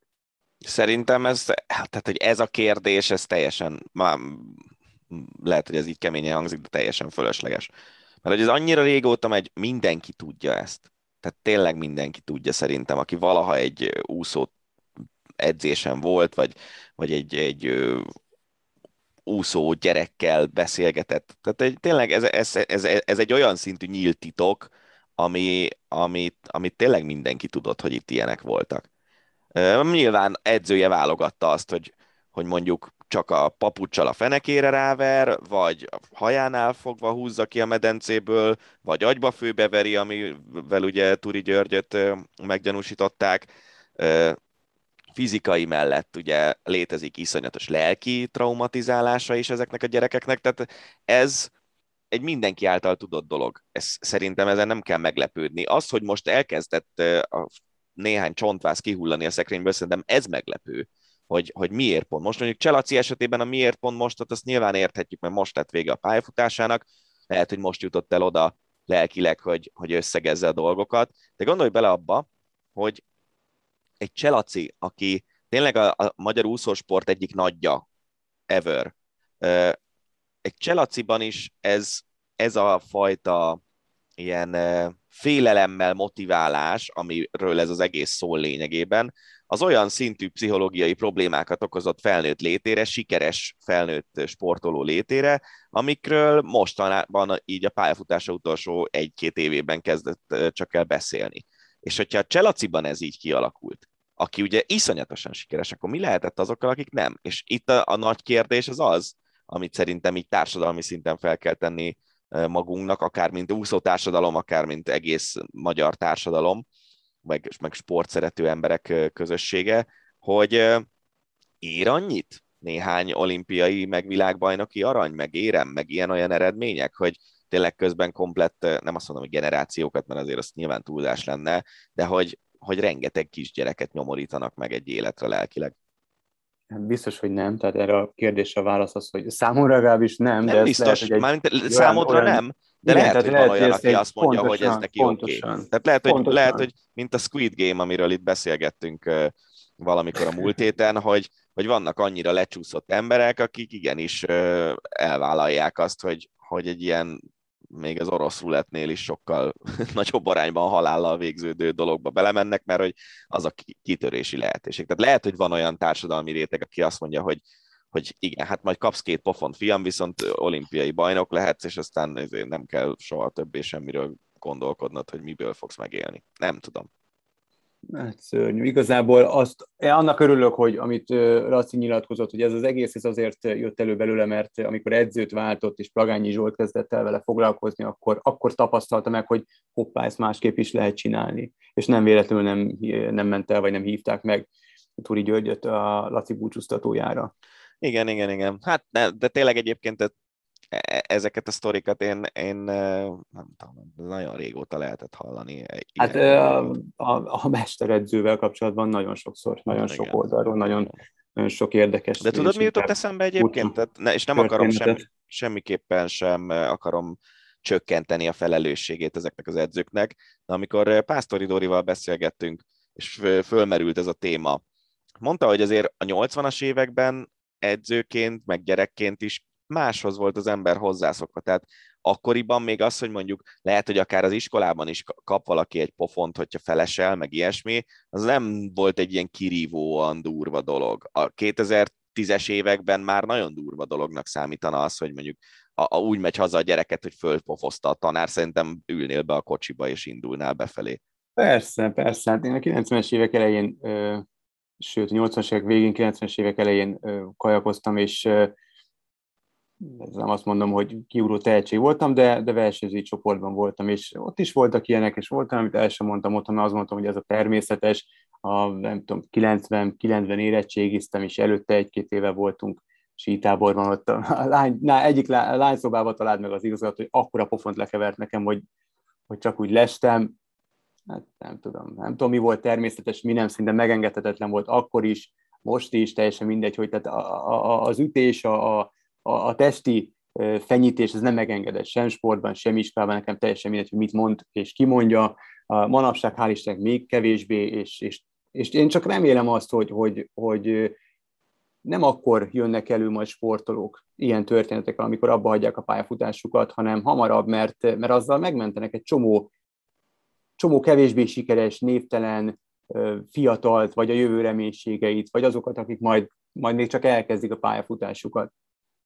Abszolút, és szerintem tökre illik ide Szilágyi Lilúnak a sztoria, hogy ő neki is mennyi bizonytalanság van a lelkében, miközben ugye egyrészt azért ő is a sikeresek közé tartozik, még ha nyilván Cselaci szintjét ő ebben a szempontból nem ért el, és nála ráadásul annak a családfának az az őrült mennyiségű sikere, ami hát ott van fölötte, az, az óriási nyomást jelenthetett, mert hogy ez a következő híreink egyike, hogy folytatni fogja az úszást. Egyelőre még nem mondta el, hogy hol és kivel, de azt igen, hogy, hogy a saját szempontjait fogja figyelembe venni, és azt is elmondta, hogy megkérték a kezét. Csak hogy egy kicsit a privát részét is elővegyük a dolgoknak. Így van. Én nagyon remélem, és nagyon drukkolok neki, nagyon remélem, hogy, hogy a pályafutásának ez a szakasza, ez, ez tényleg úgy fog eltelni, ahogy ő azt megálmodta, és akár sikerekben, akár kisebb sikerekben gazdagon telik majd el ez a következő állomás. Én remélem, hogy lelkileg rendben, és úgy tudja ezt az egészet, majd ezt az egész utazást végigjárni, hogy az, ahogy nyilatkozta, hogy neki jó legyen. És végre nem bántják, és nem keresik, és nem írnak róla marhasságokat, hazugságokat, nem rúgnak bele csak azért, mert ő a nem tudom kinek a, a, az unokája, gyermeke, akárkie, jó lenne egy picit így, így amblok a sportolókkal szembe egy, egy, egy kicsit megengedőnek lenni, hogy azért ők is emberek, és ne azokat a dolgokat várjuk el, amit, tehát nem magunk elvárása szerint kezeljük őket. Mert, mert a esetben nem látunk mögé, tehát nem látjuk azt, hogy mi miért történik, és itt van Szilágyi Liliana egész pályafutása. Tehát egy ilyen, tehát ez, tudod, a, erre, erre szokták mondani most ilyen fordításban, nyers fordításban, hogy, hogy Magyarország üdvöskéje, vagy nem tudom, ez a sweetheart. Tehát, hogy, hogy ez egy, egy mérhetetlenül sikeres családból származik, hatalmas nyomás már ez önmagában, ráadásul nagyon fiatalon lett, nagyon sikeres, meg berobbant, és óriási tehetségnek tartott. Hát meg ugye különleges volt, nem a, nem a panel nyilatkozatokat van, nyomta, van, hanem kiállt a, kiállt a medence szélén a mikrofon elé, és olyan dolgokat mondott, amik rohadt érdekesek voltak felvállalta ugye az étkezési zavarával kapcsolatos gondokat, tehát mindent annyira transzparens volt, Igen. És, és rengetegen bántották, hogy remélem, hogy a pályafutása újabb és valószínűleg utolsó szakaszában elmaradnak ezek a, ezek a bántalmak, lelkisebbek, és, és, és tényleg úgy tudja ezt az egészet végigcsinálni, ahogy ezt ő akarja. Én, én nekem kicsit... önmagában azzal van problémám, hogy tényleg sok esetben a társadalmi elvárások, és akkor, hogyha valaki nem teljesít jól, akkor, akkor a személyében bántják. Tehát azt ki lehet elemezni szerintem, hogy mondjuk Szilágyi Liliánának, mit tudom én, most nem akarok tényleg ilyen hülyeségekbe belemenni, de hogy, hogy a víz fekvése az nem volt ideális, mert volt rajta, nem tudom, egy kiló túlsúly, most mondtam mm. valamit, tényleg nem, nem akarok ilyen dolgokban nagyon részletesen belemenni, de hogy ezt a részét ki lehet elemezni, hogy azért úszott 200 pillangón, mit tudom én, egy másodperccel gyengébbet, mert a fordulójába nem tett bele annyi munkát, meg, tehát ilyenek. És szerintem, hogyha ilyen szintű szakmai dolgokkal ö, találunk meg sportolókat, akkor az, az kvázi építőkritikaként nekik is a fejlődésüket biztosítja. De az, hogy, az, hogy ilyen, tényleg ilyen iszonyatos uh, szidalmakat, meg személyében támadni sportolókat azért, mert nem teljesít úgy, ahogy azt te elvárod a kanapén ülve, Igen. az semmiképp se egy jó gondolat. És egyébként a, a másik oldal, az egyetlen olyan oldal, ahol igazából a magyar társadalomnak lehetne a sportolóival szemben elvárása, az az, hogy ugye jelentős részben mi finanszírozzuk az ő sportkarrierjüket. Tehát a költségvetésből, amiben mi beleadózunk, abba, abból ők rengeteg támogatást kapnak. Tényleg körülbelül ez az egy oldal, ami, amire azt mondom, hogy egy ilyen normális piacgazdaságban úgy néz neki, hogy akkor oké, okay, kaptok nem tudom, egy milliárd forint támogatást, de azért cserébe elvárások is vannak. És akkor egy örömteli hír zárásként, csak hogy az úszást engedjük. Szabó Sebastian fantasztikusan teljesített a Kazányban zajló rövidpályás úszó elbén, 100 pillangón, 50 gyorson aranyérmet nyert, majd szombaton 50 pillangón is nyert, ráadásul 21-75-ös világcsúcsal. Hát le a kalappal. Ez azért nem akármilyen torna. Igen, és azért látszik, hogy vannak ezek az 50-es specialisták, akik Magyarországon azért nem nagyon voltak e- korábban, tehát mindig a, mindig a mármint úgy értem az 50-es sprinterek. Igen, a sprinterek, tehát hogy mindig, mindig a hosszabb távon voltunk jók, főleg azokon a távon érte el a magyar úszósport a jó eredményeit, amik kevésbé voltak frekventáltak, tehát ilyen 200 mell, 200 pillangó, vegyes számok, stb most az tök jó, hogy egyrészt van valaki, aki rövid pályás medencében is nagyon sikeres, másrészt ezeken a rövid távokon ott van a világél mezőnyében. Így van. Hát és akkor visszatérő vendég, visszatérő szereplőnk következik, akivel úgy tűnik, hogy egyszerűen nem, akit úgy tűnik, hogy nem tudunk kihagyni egy árva Nem is akarunk. Sem. Nem is akarunk, nyilván Vas Blankáról van szó, aki egyszerűen nem tud leállni, és a rangos belga világkupa győzelme után ezúttal Európa bajnokságon nyert ezüstérmet cyclocrossban egészen döbbenetes ez a kislány, kislány, remélem nem sértem meg, szóval egészen döbbenetes Blanka. Blankasztikus, ugye ezt találta ki itt valamelyik szerkesztőnk. Dina. Dina, Dina találta ki a blankasztikus kifejezést. Érdekes dolog, kialakult egy vita az ESBring a Facebook oldalán, hogy szabad-e kicsi lánynak hívni, mert egyébként tehát a testalkata miatt, meg a fiatalsága miatt is került rá ez a, ez a nem tudom, jelző, Uh, majd egyszer, hogyha beszélek vele, megkérdezem, hogy őt ez mennyire zavarja, mert tényleg hát azért 20 évesen egy felnőtt nőről van szó. De ja, nagyon, nagyon szépen teljesített megint ezen a versenyen, néztem élőben, és pörgettem a különböző nyelveket, amiket legalább valamennyire értek, olaszt, spanyolt, meg az angolt, meg a németet a, a verseny alatt, és egyrészt kíváncsi voltam, hogy hogy Katának vagy Blankának nevezik a kommentátor kollégák, mert ugye most már a egész komoly szakportálokon jelentek meg vele interjúk ezen a héten, és Neo kb. elmondta, hogy hívjatok csak Blankának. Másrészt meg kíváncsi voltam, hogy mit mondanak róla, és hát tényleg így hát az, az olaszok úgy közvetítenek mindig, hogy ilyen iszonyú túlzásokba esnek, és ilyen tényleg nem, nem fukarkodnak a jelzőkkel, de, de elmondták mindennek, hogy mekkora fenomén, ilyen Van Der Poelhoz hasonlítgatták, meg ilyesmi, szóval igen, kemény. Maga a verseny meg igazából ott szakadt le két kör után a hétkörös versenyen, hogy ő elment kerékpárt cserélni, az éllovas Lucinda Brand pedig egy nagyon komoly támadást indított, amikor látta, hogy Blanka bemegy a boxba. Én azt hiszem, hogy hogy Brand azért itt erősebb volt, tehát utána volt egy üldöző verseny, ahol Brand folyamatosan növelte az előnyét, és egy idő után Blanka már arra figyelt, hogy a, a másik két holland, Castelline és Alvarado legalább mögötte legyen, szóval én azt hiszem, hogy ebből a versenyből is kihozta nagyjából a maximumot. Hát egy örömteli hír után ismételten egy megdöbbentő hír következik. Bűnügyi rovatunk újabb. Így van, igen, kékfény, en, és hát most az NFL házatáján fogunk kapirgálni. Henry Ruggs, a Las Vegas Raiders játékosa autójával ittasan halálos balesetet okozott, szerencsétlenül járt másik személy autója kigyulladt, a hölgy bent éget, meg egy kutya is. Ruggs autójában fegyvert is találtak, és hát ami ugye 20 plusz két éves büntetésnek néz eléve állítólag, és ami döbbenetes, hogy a mérföldet átszámítva 210 mérfölddel rombolt a korvetjével, és a fékezés, a becsapódás pillanatában volt körülbelül ilyen nem, nem. 180 vagy ami 155 mérföld, mindjárt hát azt gyorsan. 210, hát az 1,6, nem?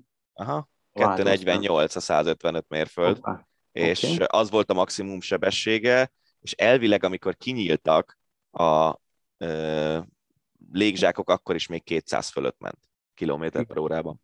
Na, szóval... És részegen, mert hogy a, a, a okay, hivatalos igen. engedélyezett alkoholszínnek a kétszerese volt a vérében. Most nyilván ezek ilyen megerősítetlen információk, de láttam azóta olyat, hogy, hogy valamilyen ilyen golfos, de ilyen, ilyen olyan, olyan helyen golf, vagy ütögetett, ahol közben piált is, és állítólag uh-huh. tizen, tizen valahány felest szolgáltak föl neki. Uh-huh és hát ugye, a, ami ilyen súlyosbító körülmények, hogy ott volt vele a barátnője, és most már a barátnőjével szemben ilyen gondatlan veszélyeztetéssel is megvádolták, tehát én most már azt olvastam, hogy 50 év is kinézhet neki. Az szép. Egy 23, 23, 24 éves Hát valami másodéves játékos, tehát ilyesmi lehet. A, ami számomra döbbenetes, és nem tudom, ezt, ezt nagyon kíváncsi vagyok, hogy mit mondasz erről, mert te jobban benne vagy az NFL-ben. Én azt olvastam, Twitteren találtam nyilván rengeteg hírt ezzel kapcsolatban, hozzászólást, és egy olyan ö, tweetet találtam, megpróbáltam utána nézni már, amennyire utána lehet nézni a, a tweet szerzőjének, eléggé úgy tűnik, hogy, hogy otthon van az NFL témában, és ő azt írta ki az oldalára, hogy azért is többenetes ez az egész, mert az NFL-nek van egy protokollja, és ilyen esetekben 0-24-ben lehetőséget kínálnak a játékosoknak arra, hogy kvázi sofőr segít hívjanak. Tehát, hogy oda szállítják, ahova akarják arról a pontról, ahol éppen rendelkeznek, eh, ahol éppen vannak. De ha nincs ilyen, akkor is ilyen szolgáltatások vannak. Tehát ugye nálunk, ja, is, nálunk is előfordult, hogy, hogy itt volt egy összejövetel, és akkor hívtunk a végén sofőrsegét, aztán hazavitt minket. Tehát ez az egész, és ráadásul ők azért egy fokkal többet keresnek, mint mi. Szóval nekem ez az egészben a, a szörnyű, hogy, hogy az olyan szintű felelőtlenség egy, egy olyan játékos, ráadásul, vagy egy olyan ember, aki igazából ebből tud megélni, vagy e, ebből fog gazdagon élni, most már nem fog, hogy ő NFL játékos, és ezt egy ilyen részek száguldozással mm, veszélyeztetni ezt a pályafutást. Mert érted, még hogyha nincs, nincs másik autó, csak fölcsavarodik egy oszlopra, és mondjuk úgy eltörik a lába, hogy soha többé nem tud NFL-ben amerikai focizni. Akkor csak a saját karrierjét dobta ki az ablakon. Most nyilván itt egy, az, hogy, az, hogy lényegében mondhatjuk szerintem nyugodtan úgy, hogy megölt egy másik embert, az, az súlyosbítja a dolgot, de ha csak így meg, megúszza, úgymond, akkor is tönkre teszi az életét. Igen, hát hány ilyen karrier ment tönkre? Nekem az egyik legidevágóbb az Jay Williams, egy nagyon tehetséges kosar, kosaras volt, akit a Chicago Bulls draftolt le, az elején az első ötben szerintem, és motorral, a, azt hiszem a kampuszon belül még csavarodott fel, lehet, hogy már nem a kampuszon, már draftolták, mert lényeg az, hogy motorral, sisak nélkül, bukós sisak nélkül motorozott, nyilván nem kettővel ment, és fejsérüléstől kezdve minden volt, nem tudta folytatni a pályafutását, de ilyen tehát top játékos volt, nagyon nagy jövőt jósoltak neki, és az volt a úgymond a szerencsé, egyrészt nem halt meg, maradandó sérülései nem voltak, viszont a pályafutása ketté tört, mert bár próbálkozott a búzban, próbálkozott utána itt ott, ott de egyszerűen nem tudott játszani, tehát soha többet olyan szinten, hogy az NBA szint legyen, és az volt a márk, hogy a Bulls fizetett neki 3 millió dollár, de elengedte, és aztán most az egyik legkomolyabb szakkommentátor az ESPN-en Stephen A. Smith egyik társa, és, és nagyon, nagyon, nagyon igényes és nagyon szakmai munkát végez, de hát más is lehetett volna. És hány és hány ilyen hát pályafutás tör, törik ketté, és hány és hány ilyen történettel találkozunk.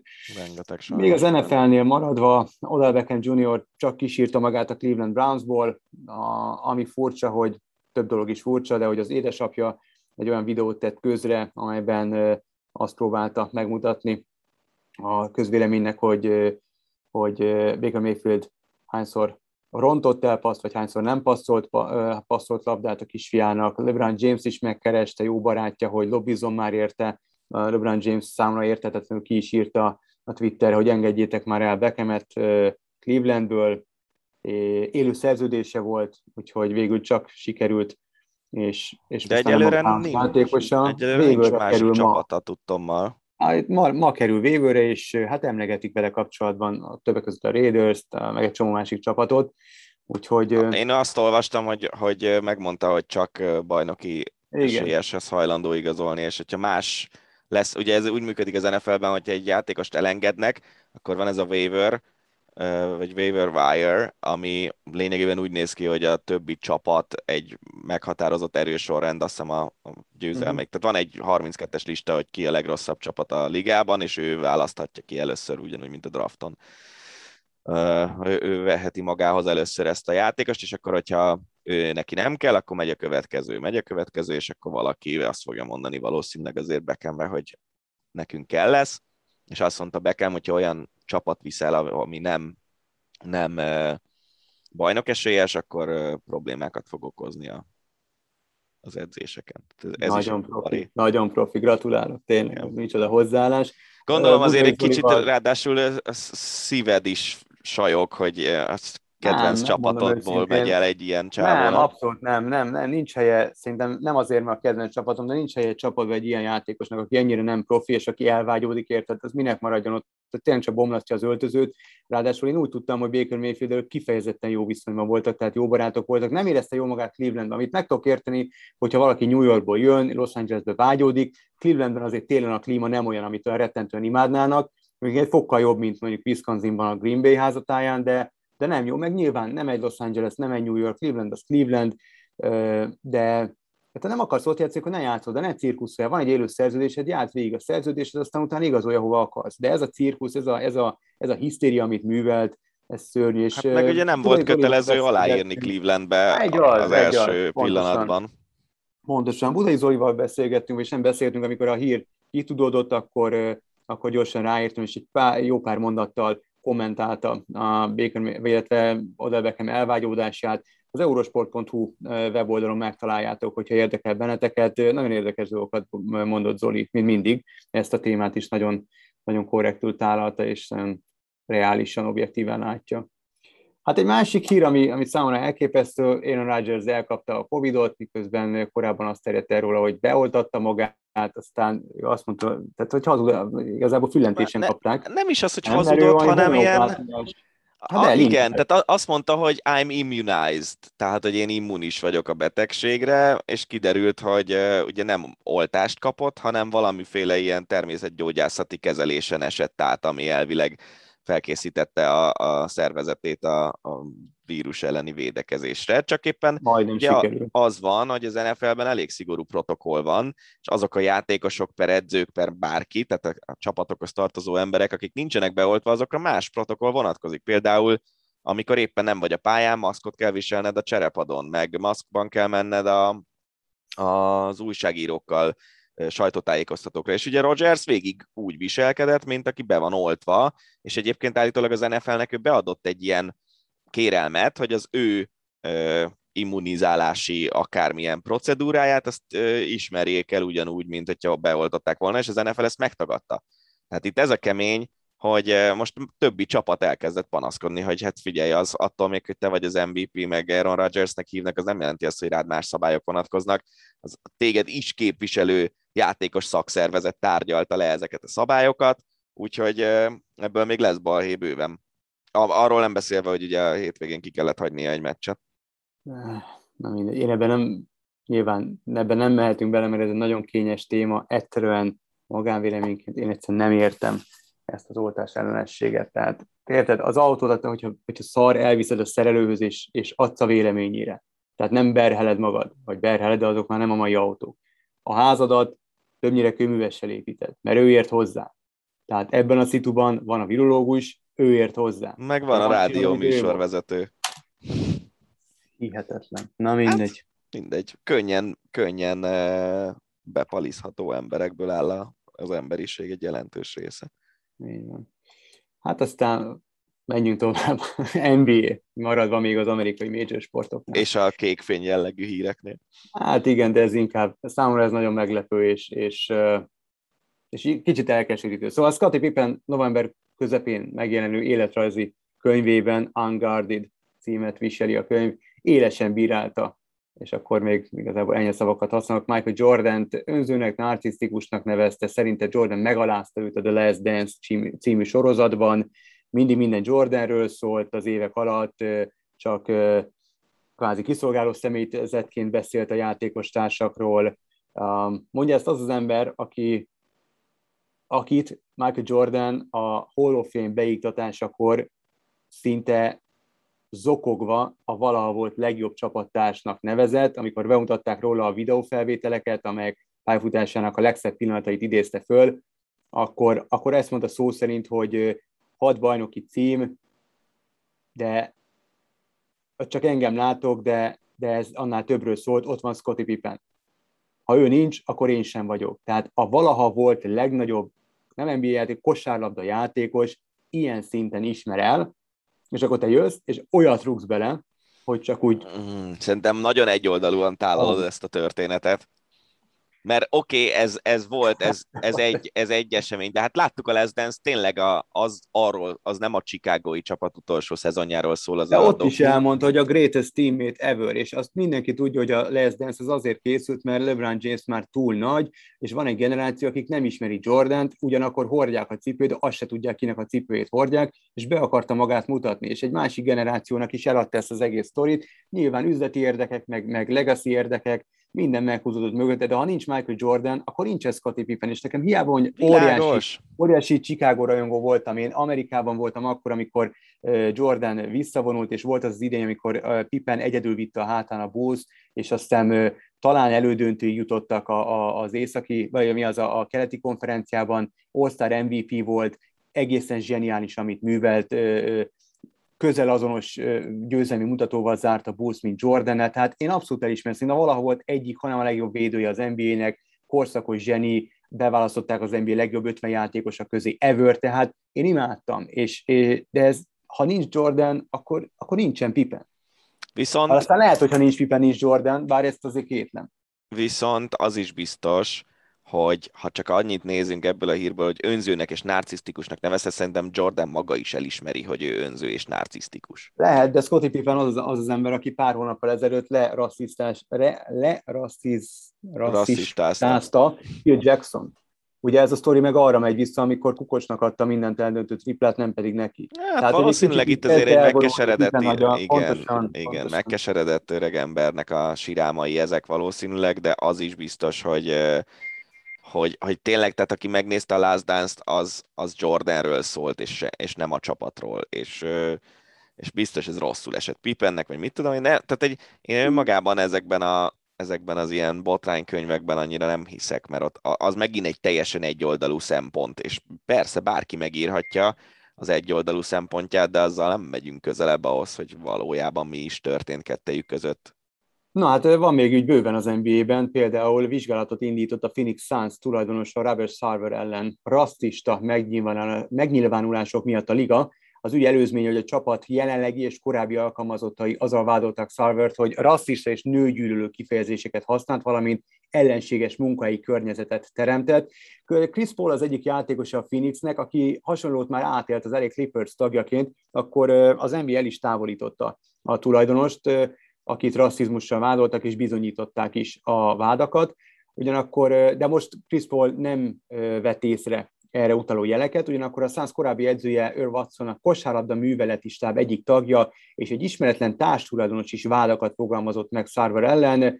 2016-ban egy meccs utáni szóváltás során ugye előkerültek az N-betűs szavak, és egy 2013-as másik incidensben szintén előkerült, amikor, amikor arról beszéltek, hogy Lindsay Hunter, egy korábbi NBA játékost miért vett fel a csapat edzőjének egy, egy akkori kosárda műveleti. Mm, nem tudom, mindig ilyen kettős érzéseim vannak ezekkel a sztorikkal kapcsolatban. Nyilván nem kell az N betűs szavakat használni, de, de nem tudom, hogy most, hogyha egy, egy NBA tulajdonosról Isten tudja hány év alatt kétszer előfordult, hogy használta, akkor az egy rossz ember és rasszista. Tehát, hogy Hát nem tudom, nem szerintem ez, ez elfogadhatatlan. Ez egy-kettő, meg nagyon sokan azt beszélik, hogy ugyanúgy, mint, a, mint az úszásnál, hogy a honi úszásnál, hogy összezár ez az egész, és nem derülnek ki ezek a dolgok, és általában több, vagy, vagy komolyabb vaj van a füle mögött. Ezt úgy pedzegetik róla, hogy ezek azért mindennapos dolgok. Nem tudom, az, az már azért jelzésértékű, hogy az NBA indította a vizsgálatot, Igen. nem úgy, mint Portlandnél, ahol a tulajdonos indította a vizsgálatot a saját elnöke ellen. Hogy ott is zajlik egy ilyen vizsgálat. Az viszont nekem szimpatikusabb, hogy itt legalább kiderülnek a dolgok, nem mint az NFL-ben, ahogy a szőnyeg alá, ahol a szőnyeg alá söpörnek mindent, hogy nehogy a tulajdonosokat, illetve az érdekeiket bármiféle negativitás érje és sérüljön. Hát nem tudom, tényleg nem tudom, hogy hogyha ez ennyi, hogy egyszer nyolc éve, egyszer öt éve azt mondta, hogy N, akkor, akkor én nem tudom, hogy ez ebből miért most kell ügyet csinálni, miért nem akkor csináltak, illetve hogyha tényleg ez egy folyamatosan meglévő probléma, akkor viszont tenni kell ellene. De aztán majd meglátjuk, hogy ennek a sztorinak mi lesz a vége. Az meg, hogy a, hogy a csapat elnöke a Portlandnél nem megfelelően viselkedik a beosztottakkal, játékosokkal akár, vagy bárkivel, az meg szerintem egy másik jellegű történet, mert az egy emberi probléma, és nyilván az ilyen embereknek valószínűleg nem lesz sokáig helye a szervezetben. De, de ez a rasszizmus kérdés, ez, tehát hogy sokszor gondolom azt, hogy, hogy a rasszizmus vágyát olyanokra is rásütik, akik nem azok egyébként. Nyilván az, az, e, a tulajdonos tagad, és, és azt mondja, hogy áll elébe a vizsgálatnak, úgyhogy kíváncsian várjuk, hogy mi lesz ennek a vég kimenetele. Labdarúgással folytatjuk. A Saudi érdekcsoport a Newcastle után a francia Marseille-t és az olasz Intert is, valamint egy még meg nem nevezett brazil labdarúgó csapatot is szeretne megvásárolni. Elég komoly térnyeréshez jutnának így azért komolyabbnak nevezhető bajnokságokban. Mit szólsz te ehhez a Saudi mozgolódáshoz. Tudod, hogy mekkora barátja vagyok a újságíró darabolós rezsimeknek? Akkor menjünk tovább. És ahhoz mit szólsz, hogy több sajtóorgánum is megszellőztette, hogy Leo Messi kapja az aranylabdát, ezen a, ezen a hetedik, november végén osztják ki, 29 vagy valami ilyesmi. Én nagy vérzést kapok, ha ő kapja. Hát ő a legjobb focista a világon, nem? Ez egy dolog, de nem azért jár az éppen az adott évben mutatott teljesítményért járna. Ha, ha, ha azért járna, mert te vagy a legjobb, akkor nem kéne másnak kiosztani. Esetleg lehetne vitatkozni, hogy C. Ronaldo vagy ő kapja, többnyire Messi kapná, de ez nem erről szól, hogy ki a világ legjobbja. Tehát ez, Igazából ez, ez, az egész történet, ugye általában olyanoknak szokták adni, akik klub szinten is sikeresek az adott szezonban, vagy az adott évben, meg válogatott szinten is, és emiatt hát, van az, hogy... Mi, pont mit érte? Pont semmit. Pont semmit, igen, és amennyire tudom, bár nem láttam még PSG mezben őt pályán, mármint, hogy képet láttam róla, de, de meccset így nem néztem. Ahogy hallom, nem nagyon, nem nagyon, nem élete formájában játszik itt az ősszel a PSG-ben. Nem tudom, de ugye azért nehéz a dolog, mert mondjuk mit tudom én, Mo Salah viszont élete formájában játszik az ősszel, de hát ugye nem nyert semmit az idén, ezért mondják, hogy Zsorzsinyó, mert hogy ugye az olasz válogatottal, meg, meg a Chelsea-vel is, de és akkor nem ezért tudom. most akkor lehet támadni a, a, az én, nyilván az én választottam, az Lewandowski lenne, aki űrszámokat jegyez most már két idény óta, és ugye a nyomorult Covid a, a tavalyi aranylabdát is uh, keresztül húzta. Um, Lewandowski-nak szerintem is kijárna egy, csak ugye a lengyel válogatottal, meg ő, ő se nyer semmit, és ugye a Bayern hol esett ki a BL-ben idén? 8 között, 16 között, nem hát, tudom. valami ilyesmi. Na mindegy, szóval meg, ő, ő, se, ő se pipálja ki ezeket a, ezeket a mezőket. Igazából. Én, én nem, nem vagyok híve ennek évadok, a... amikor senki nem pipál ki semmit. Vannak olyan évadok. Szerintem Zsorzsinyó ugye kipipál, de, de Zsorzsinyót én nem tartom egy olyan formátumú focistának egyébként. Akkor már sokkal inkább kellett volna, hogy én Kanténak aranylabdát mm-hmm. kapnia erről a posztról. Hát nem tudom, ez, ez az egész szerintem túl van dimenzionálva a dolog.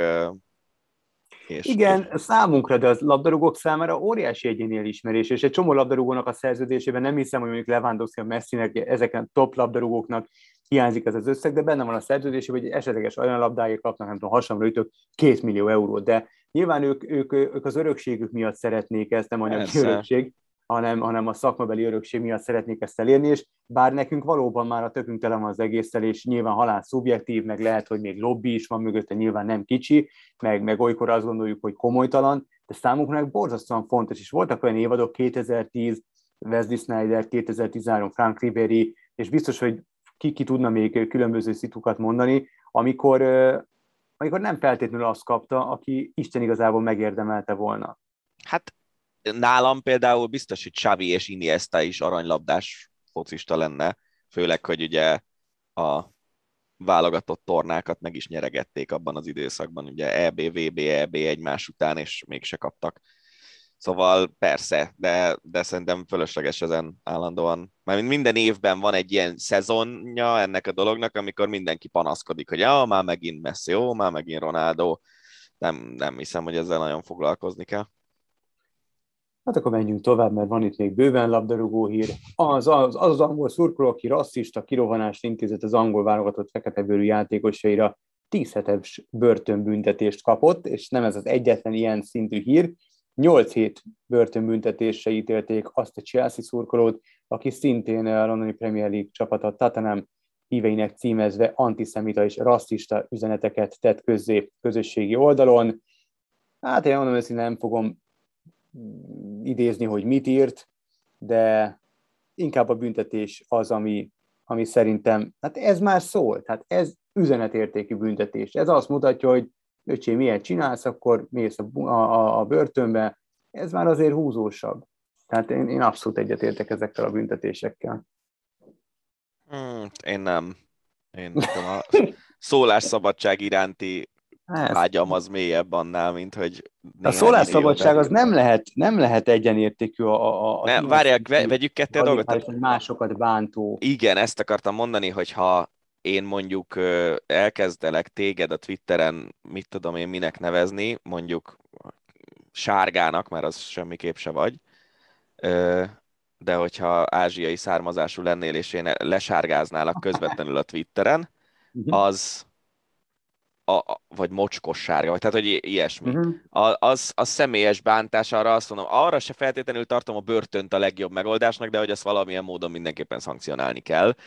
De hogy ilyen csapatot, azt, azt nem tudod. Tehát, hogy a csapat a szurkolóinak lehet, hogy rossz, rosszul esik, de hogy ott nem egy ilyen személyes dologról van szó, Eh, nem tudom, én, én nem, nem érzem ezt, a, nem érzem azt, hogy egy ilyen, ilyen dolgot a börtönbüntetéssel lehet. Hogyha uszítasz, és, és konkrétan olyanokat megfogalmazol, hogy írtsuk ki, meg ilyesmi, az megint más történet, mert ott nyilván átlépted a, a szólás meg vélemény szabadság korlátait, de szerintem nem, nem szerencsés az, hogy börtönbe küldenek ilyen embereket. Az is biztos, hogy valamiféle módon azért korlátozni kéne azt, hogy a, a játékosok, akiket ez közvetlenül érint, az, azok ne legyenek kitéve ennek a történetnek. Egy magyar vonatkozású hír, kiesett a Ferencváros az Európa Ligából, négy mérkőzés, négy veresség, esélytelen a csapat a tavaszi folytatásra. A Leverkusen, Betis, Celtic voltak a rivális csapatok. A, a, a szurkolók kifütyülték ugye Stöger edzőt, Auf Wiedersehen Rigmussal, kifigyülték Tokmakot is, akit még pár hónap ezelőtt hősként ünnepeltek. Elmondom őszintén nem néztem igazából Ferencváros mérkőzést, meg EL mérkőzés sem, csak az jutott eszembe, ezért nem is, nem is szeretnék markáns véleményt megformálni a kieséssel kapcsolatban, csak az jutott eszembe, hogy vajon ilyen csapatokkal szemben elvárható-e egy Ferencvárostól, még akkor is, hogy talicskával tolják be a pénzt, és egy árva magyar, vagy nagyon kevés magyar labdarúgó van a csapatban, vagy a kezdőben, elvárható-e a továbbjutás? Ilyen a továbbjutás, a továbbjutás semmiképp, tehát azért a, a Európa négy legjobb bajnokságából kettőben az első hétben végző csapatokról beszélünk. Uh-huh. A Celtic az egy másik kérdés, mert szerintem a Skót bajnokság, és ugye tavaly a BL selejtezőjében ki is ejtette a Celticet a Fradi. Hát, de az, az más volt szerintem, mert az egy mérkőzés volt, nem? És akkor nem voltak nézők. Igen, de idegenben. Oké, okay, hogy igen, nem voltak nézők, de idegenben. Szóval szerintem a, igen, az is más, de azt hiszem, hogy egyébként az, azt a szintet, ahol a skót foci jelenleg tart, azt azért meg kell tudnunk célozni, még hogy csak hmm. kicsit más alapokon nyugszik is a dolog, ha már ennyi pénz belemegy. Tehát a, a skót foci azért jelenleg nem tartozik egyáltalán Európa élmezőnyébe, hanem ugye a középmezőnyben van valahol mondjuk a skót bajnokság, és nyilván ott is a Celtic meg a Rangers azért eléggé kilóg fölfelé az ottani mezőnyből, de, de szerintem a Celtic ellen a nulla pont, és az oda-vissza Zakó, az, az talán egy kicsit problémás. Az, hogy a Leverkusen meg a Betis megelőzi a Fradit, azt szerintem teljesen normális. Tehát a, pont tavaly, amikor a Fradi BL porondra jutott, és ugye ott a selejtezőben tényleg azért környékünkről, meg, meg ebben, a, ebben az európai középmezőnyben viszonylag jó csapatokat ejtegetett ki, és, és erről beszélgettünk, hogy, hogy mondjuk a Fradit, hogyha beejtenéd egy, egy olasz, vagy egy spanyol, vagy egy német bajnokságba, akkor valószínűleg a kiesés ellen küzdene, és jó eséllyel ki is esne. Tehát azért az, hogy a, az ottani élcsapatoktól kikapott, az nem meglepő szerintem. Hát minden esetre Stöger edző nem gondolkodik a lemondáson. A bajnokságban átvette azt a vezetést, nem azt mondom, átvette a vezetést a Fradi, legutóbbi győzelmének gól. Megverték a kisvárdát ezek szerint? Igen, elég komolyan, igen. Úgyhogy vezet a Fradi. Nem hiszem, hogy itt nagy változások lennének, vagy legalábbis majd meglátjuk. Uh, még mindig, mindig labdarúgás. Barcelonával kapcsolatos hír. Xavi lett ugye a vezetőedzője a csapatnak, hazajött, ott hagyta arab munkaadóját. Ami számomra nagyon érdekes, hogy állítólag ő fizette a lelépési díjának a felét, 5 millió dollárnak a felét, hogy átvesse a Barcelona kispadját, és azt ígérte a szurkolóknak, hogy büszkék lesznek a csapatukra. Őszintén szóval milyen anyagi állapotban van a klub, azt se lepne meg, hogyha Xavi fizetné a villanyszámlát a Camp hát, meg, meg, kezdjük ezzel, ha trollkodhatunk ennyit. Megjelent az egyik magyar sporttal foglalkozó honlapon egy olyan cím, hogy a Barcelona megtalálhatta a maga Guardioláját. Ezt azért úgy emészszük egy kicsit. Na, de visszatérve Savira, nagyok a, az elvárások, de az biztos, hogy sok idő kell ahhoz, hogy ebből a, ebből a helyzetből kivigye a Barcelonát, és remélem, hogy tényleg itt a közönség részéről, meg a tehát, hogy neki van akkora jelenléte, meg tekintéje, hogy, hogy akár éveken keresztül is tudja építeni majd ezt a csapatot, és aztán remélhetőleg tényleg mondjuk akár már a következő szezonban látszódni fog az előrelépés. Megyünk tovább. Tenisz, még hozzá magyar tenisz. Az MTS honlapja szerint az elnökség 2016 és 2020 közötti évekre vonatkozóan rendelt el áfa önellenőrzést, mert idézem alapos gyanú merült fel azzal kapcsolatban, hogy a szövetség korábbi vezetősége nem megfelelően számolt el és fizette be az áfát, ez azt eredményezte, hogy 710 millió forint befizetendő összeget állapítottak meg. Ennyi nyilván nincs a persejben, úgyhogy megkérték a kormányt, hogy hagy kapjanak Egy át ezt a pénzt az egyik zsebéből a másikba. Ezt a terhet, ha mód van, akkor fizessék már ők be, így van. Vicces egyébként ez a sztori, hogy, hogy itt ugye az látszik, hogy mióta Lázár János átvette a teniszszövetség vezetését, azóta azért tényleg egy ilyen nem azt mondom, hogy teljesen piacgazdasági szemlélet, de azért egy olyan a valósághoz valamennyire közelítő szemlélet lett úrá a teniszszövetségen, ugye lemondták a Fed kupát, amiért kifizettek volna egy vagyonpénzt, és semmi értelme nem volt olyannyira, hogy, hogy most a héten zajlott a most már Billie Jean King kupa, és nem hiszem, hogy nagyon sokaknak az inger küszöbét elérték az, hogy azok a hírek, amik onnan jöttek. Szóval tényleg itt rendbe akarják rakni ezt a, ezt a szövetségi gazdálkodást, de lehet, hogy amikor átvette a szövetség vezetését, az egyébként pártársától, Szűcsernőtől Lázár János, akkor maga se gondolta, hogy mibe, mibe vág bele. Hát volt baj bőven, na. Ezt, ezt szerintem kijelenthetjük anélkül, hogy bármilyen politikai részrehajlással vádolnának minket. Igen, az ott rendőrség ügyektől kezdve mindent emlegetnek, úgyhogy ennek még biztos, hogy, vagy erről még biztos, hogy hallunk sokat.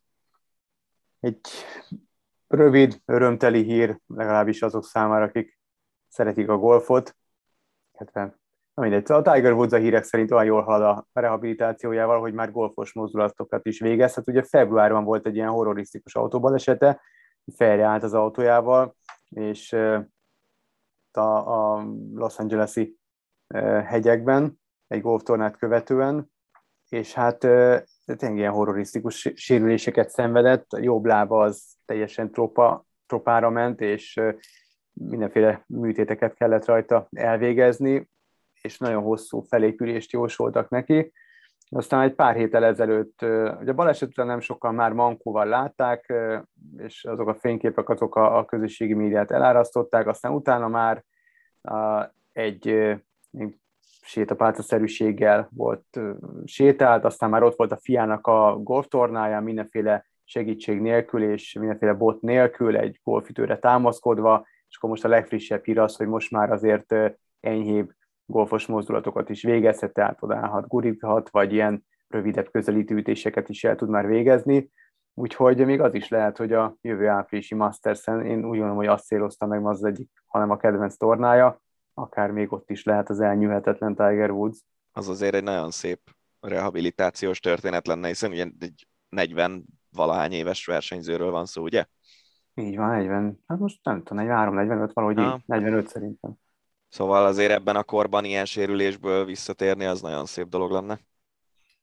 Igen, és hát ott a, a, a bokája volt az, ami nagyon tropára ment, illetve különböző fémanyagokat kellett beépíteni a, a sípcsontjába, lábszárába, úgyhogy a kemény, komoly, komoly baleset volt. Képzeld el, nem teljesen kapcsolódik ide, de gyorsan elmondom. Van egy norvég fiatal síző nő, Kajsa Wikhoff Lee, aki tavaly a világbajnokságon tört el a lábát, és úgy, hogy látszott elsőre is, hogy, hogy az ott eltört. alsó lábszárcsontörés ek, egész pontosan, mert azt hiszem a bokája és mindkét lábszárcsontja eltört. És most ilyen vlog sorozatot indít a rehabilitációjáról, és az első részben benne volt maga az esés is, meg, meg a, tudod, ezek a röntgenképek az első pillanatokban, meg videó a lábáról, hogy hány helyen kellett belenyúlni, ugye, mikor fölvágják az embert, és akkor utána van egy ilyen baromi nagy seb utána, és vagy négy ilyen seb volt a, a így mondjuk a comb középtől lefelé a csajnak.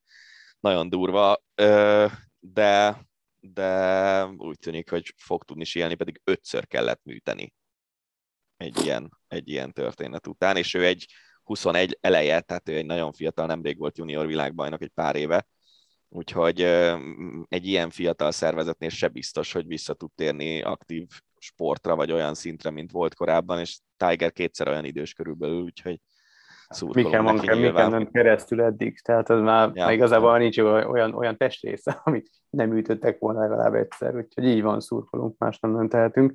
Hát és akkor de a mai Ácsi rovat tele volt meredekebbnél meredekebb témákkal, Uh, jön egy újabb, és uh, az utolsó meredek téma is. Hát ez a Chicago Blackhawks story, ez nem tudom, hogy a hallgatók közül kinek van meg, de egy pár mondatban idézzük fel. A 31 esztendős jelenleg a német harmadik vonalban légióskodó Carl Beach, aki 2019 és 20-ban a DVTK csapatában játszott, feljelentett idén májusban korábbi klubját, tehát Chicagót, és nyomozás indult az ügyben. Az ügy pedig azt takarja, hogy az akkor 20 éves jégkorongozó, a 2008-as draft első körében választották ki, de nem igazán jutott lehetőség az az NHL-ben. John Doe néven szerepelt a vizsgálati anyagban, azt jelentett, hogy a videóelemző Brad Aldrich 2010 májusában szexuálisan zaklatta őt, baseball ütővel fenyegetve orális szexre kényszerítette. És ugye már odáig kifutott a sztori, hogy a Black Hawks azt kérte a hoki hírességek csarnokától, hogy Brad Aldrich nevét satírozzák ki a Stanley kupáról. Igen, de mondjuk az asszisztensét, aki szintén ott volt, benne volt a buliban, azért nem, vagy a csapatmenedzserét. A, a sportéma Trash Talk foglalkozott ezzel az ügyel, és érdekes kérdéseket feszegettek, bár egy picit azért vannak fenntartásaim ezzel a kapcsolatban. Úgyhogy inkább nem is, meg is tartom a véleményemet magamnak ez arról, de minden esetre ez, ez egy egészen döbbenetes történet. A, nagyon sokan lemondtak már, akik, akik szerepeltek ebben az ügyben. Úgy gondolják nagyon sokan, hogy az NHL komisszár is bele fog bukni ebben, mert hogy ugye már jó szokás szerint megint ment a szőnyeg alá söprés, és később amúgy Beach, Carl Beach felvállalta ezt az egész sztorit úgy, hogy arcostól minden estől tehát nyilatkozott, és most már abszolút uh, ugye már az, az az interjú le is ment, és mindenki látta, hallhatta. Nem tudom, nagyon, nagyon, nagyon szörnyű ez a történet. Én azt nem értem, hogy hogy maradhatott titokban, hogy uh, Ugye, a, ugye nem is maradt titokban, mert uh, akkor jelentette ezt a sztorit abban az időben a, talán Beach valakinek, és azt mondták, hogy most koncentráljunk a, a rájátszásra, mert hogy Stanley kupát nyerhet a csapat, meg is nyerték a csapat a Stanley kupát, de miután ugye megnyerték, az egész sztori így elfelejtődött. Igen, az az igazság, hogy nagyon, nagyon sok esetben szerintem itt a, ezeknek a sztoriknak a háttere tényleg konkrétan az, hogy oké, okay, hogy lehet, hogy van ennek az embernek, vagy tök mindegy, kiről van szó, valamiféle ilyen szexuális perverziója, vagy, vagy egész egyszerűen megkívánja azt a játékost, vagy ilyesmi. De hogy az, hogy rákényszeríted valamire, az, az szerintem sokszor abból fakad, hogy egy, egy ilyen nagyon sok ember nem tud a hatalommal mit kezdeni, és, és lehet, hogy egyszerűen arrogánsá válik, lehet, hogy, lehet, hogy eljut ilyen szintig, hogy, hogy szexuális zaklatásra vetemedik, de hogy tényleg egy, egy hierarchiában, aki főjebb áll, az, az sok mindent megtehet az alatta lévőkkel, amit nem kéne, és e, ez az, ami, ez az, amin szerintem változtatnia kellene az emberiségnek önmagában mindenféle, mindenféle téren. Hogy belegondolsz, hogy mi zajlanak most jelen pillanat az amerikai major sportokban, egészen döbbenetes.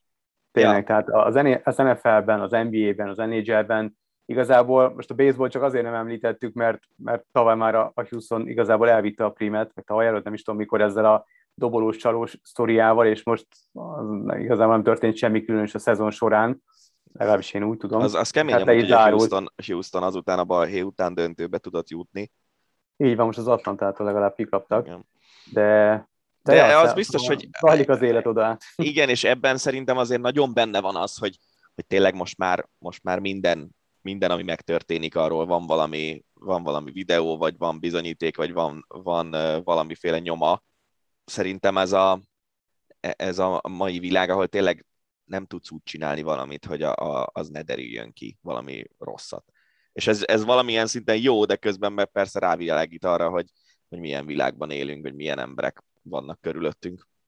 Így van. Hát és akkor zárásként kézilabda, magyar férfi válogatott nehezen, de legyőzte Boszniát EB felkészülési mérkőzésen. Öm, nem sikerült megnéznem a hétvégén ezt a meccset, pénteken játszották, két góllal nyertünk, a, a bosnyák kapus, aki talán a legjobban jegyzett bosnyák játékos, a Flensburg kapus, a Buric állítólag elég jól védett, de igazából ugye bosnyákok azért szerintem egy szinttel alattunk vannak, vagy másféllel, és ebből a szempontból ez a szoros. Szerintem még mindenki abban bízott, hogy egy nagyobb arányú győzelem, győzelmet arat a csapat, és, és így egy ilyen nagy lendülettel, ugye most már csak két hónap van a hazai rendezésű EB-ig, egy ilyen lendületes nagy győzelemmel megyünk rá. Hát nem ez lett, de remélhetőleg sikerül belőle tanulni. És aztán ezt a hírt ezt te küldted át nekem azzal a felhanggal, hogy Cica Harc Lengyelországban Twitteren vitatkozott össze a Kielce tulajdonosa a Plok edzőjével. Mi közük egymáshoz? Hát az a közük egymáshoz, hogy mind a két csapat ad játékosokat a lengyel válogatottba, és azon indult ki a harc. Egyébként a tök érdekes, a Kielce tulajdonosa egy holland üzletember, aki régóta Lengyelországban él, és igazából győzködték évekkel ezelőtt arról, hogy vállaljon szerepet ebben a kielcei csapatban. Ő, ő ugye nem nagyon tudott a kézilabdáról semmit, és, és aztán végül is bevették, és aztán végül egyedüli tulajdonos lett, és hát hogyha valaki így a kézit is szereti, meg a Twitteren is szeret ö, ö, olvasgatni, akkor érdemes őt követni, mert elég szókimondó, és tehát nem, nem egy titkolózós fajta. Szóval a, a Plock edzője az pedig ugye Xavi Szabate, akit ismerhetünk a Veszprém meg a válogatott korábbi edzőjéről van szó. De az történt, hogy Dasek, a Plock játékosa, a lengyelek is játszottak egy felkészülési meccset, azt hiszem a svédekkel a múlt héten, és annak ellenére, hogy jelezték a plockiak, hogy Dasek nem teljesen egészséges, 53 percet töltött a pályán, ami ugye majd, hogy végigjátszotta a meccset. Miközben a, a Kielcének három játékosa is lemondta kisebb sérülésekre hivatkozva a válogatott behívót a lengyel válogatottba, és Szabate azt írta a Twitteren, hogy, hogy elfogadhatatlan az, hogy, hogy ők jelezték, hogy Dasek sérült, és, és mégis ennyit játszott, miközben, és hogy minden klubra, klubnak ugyanolyan elbírálásban kellene részesülnie ilyen esetekben. És akkor ezt, ezt a második részét, ezt ugye nyilván Szervász kikérte magának a KLC elnök, és, és akkor ezen, de ilyen aranyos stílusban, ilyen önnek nincs igaza, ez és ez és ez történt, szép napot, elnök úr. Tehát, hogy ilyen kicsit ilyen, ilyen udvariaskodva uh-huh. veszekedtek a Twitteren. Ugye Szabaté azt mondta, hogy ő igazából nem utalt arra egyáltalán, hogy a Kielce és a válogatott között lenne valamiféle ilyen összefonódás vagy külön megegyezés. A Kielce elnöke meg arra utalt folyamatosan, hogy de hát ez ugyan nem lett kimondva szó szerint, de egyértelmű, hogy erre utalt uh, Szabaté a tweetjeiben, szóval ezen ment a vitatkozás, csak ugye azért érdekes ez, mert ez olyan, mint hogyha nem tudom, a uh, Momi Rilic, a Veszprém edzője a, Szeged klub elnökével a Twitteren vagy a Facebookon egymásnak üzengetne folyamatosan, szóval vicces, vicces történet. És akkor maradt még egy kézilabda hír, és az a zárul is az Eti Ácsi magazin, a Veszprém bevásárolt a hírek szerint. Vannak új érkezők. Indokolt volt nagyon, hogy zsebben nyúlja, nem tudom, hogy egyetlen zsebben nyúltak de hogy új játékosokat szerződtessenek? Hát ez ugye úgy néz ki a kézilabdában általában, hogy nagyon ritkán vásárolnak ki játékosokat a szerződésükből. Tavaly a PSG kivásárolta Steins-t, de valamilyen pár százezer eurós díjat kell elképzelni, nem, nem, nem tudom. Tehát a, tényleg az a durva, hogy top játékosokat mondjuk kéziben ki lehetne vásárolni ilyen egy millió euróért teszem azt, hmm. amiért fociban egy 8000 játékost kapsz meg. Szóval azért érdekes ez a vásárlás, mert ugye az idén a Veszprém elkezdett egy olyan projektet, amiben inkább a saját nevelésű játékosokra, a magyar játékosokra akarják a hangsúlyt fektetni, és ehhez képest ugyan a négy új név között ott van Fazekas Gergőnek a neve, aki Fazekas Nándor fia, és a korosztályos Európa bajnokságon már nagyon-nagyon jól játszott idén nyáron, Szóval ő tényleg a, a jövő nagy magyar játékosa lehet. De a másik három név, akiket bejelentettek érkezőként, és ez úgy kell elképzelni, hogy ez 2022 nyarán jönnek ezek a játékosok Veszprémbe, ők mind idegen légiósok, Elderá az egyiptomi válogatottból egy balátlövő, Vájupov egy nagyon-nagyon jó fehér orosz jobbszélső, és a jobb szélső poszton ott most Márgucs mellett egy fiatal magyar Dörnyei Boris szokott játszani a Veszprémben, és Dragan Pesmálbek, aki félig francia, félig szerb, és már a francia válogatottba is hívták, de mégis a szerb válogatottat választotta, ami ugye azért érdekes, mert a francia összehasonlíthatatlanul sikeresebb a szerbnél. Szóval ő is egy fiatal, ő egy beálló. Nem tudom, hogy kik fognak távozni, tehát ugye ezek a bejelentések jól hangoznak, de hogyha ők négyen jönnek, és ugyanaz a keret marad, mint eddig, akkor megint túl népesedés lesz Veszprémben. Valószínűleg a mostani keretből távozni fognak játékosok, de az biztos, hogy ezek mind viszonylag fiatal és magas szintű játékosok, akiket most bejelentettek, tehát nem az a vonal, ami ment pár éve, hogy, hogy már lefelé szálló ágban lévő játékosokat igazol a Veszprém, hanem ők abszolút fölfelé szálló ágban lévő játékosok, és, és valószínűleg erősödik velük a csapat. Kérdés, hogy a magyar játékosok kárára-e? Remélhetőleg nem. Hát mi ezeket a híreket tartottuk fontosnak, meg érdekesnek a mögöttünk álló hétről. Ennyi volt erre a hétre az Ácsi. Természetesen jövünk legközelebb is, jövő héten. Ha esetleg van híretek, vagy hozzá, hozzáfűzni valótok a most elhangzottakhoz, akkor a Twitteren a Hosszabbítás Podcast hashtag az, amit, amivel megtalálhatjátok a, a cuccainkat, vagy megtalálhatok minket is Twitteren, meg mindenhol máshol. Úgyhogy, ha van bármi, amit közölnétek velünk, akkor ne habozzatok és keressetek meg bennünket. És akkor eljött a búcsú ideje, Révdonit és Farkas vagy Gábort hallottátok. Sziasztok! Ez volt a Hosszabbítás, az Eurosport podcastje. A műsor témáiról bővebben is olvashattok honlapunkon az eurosport.hu.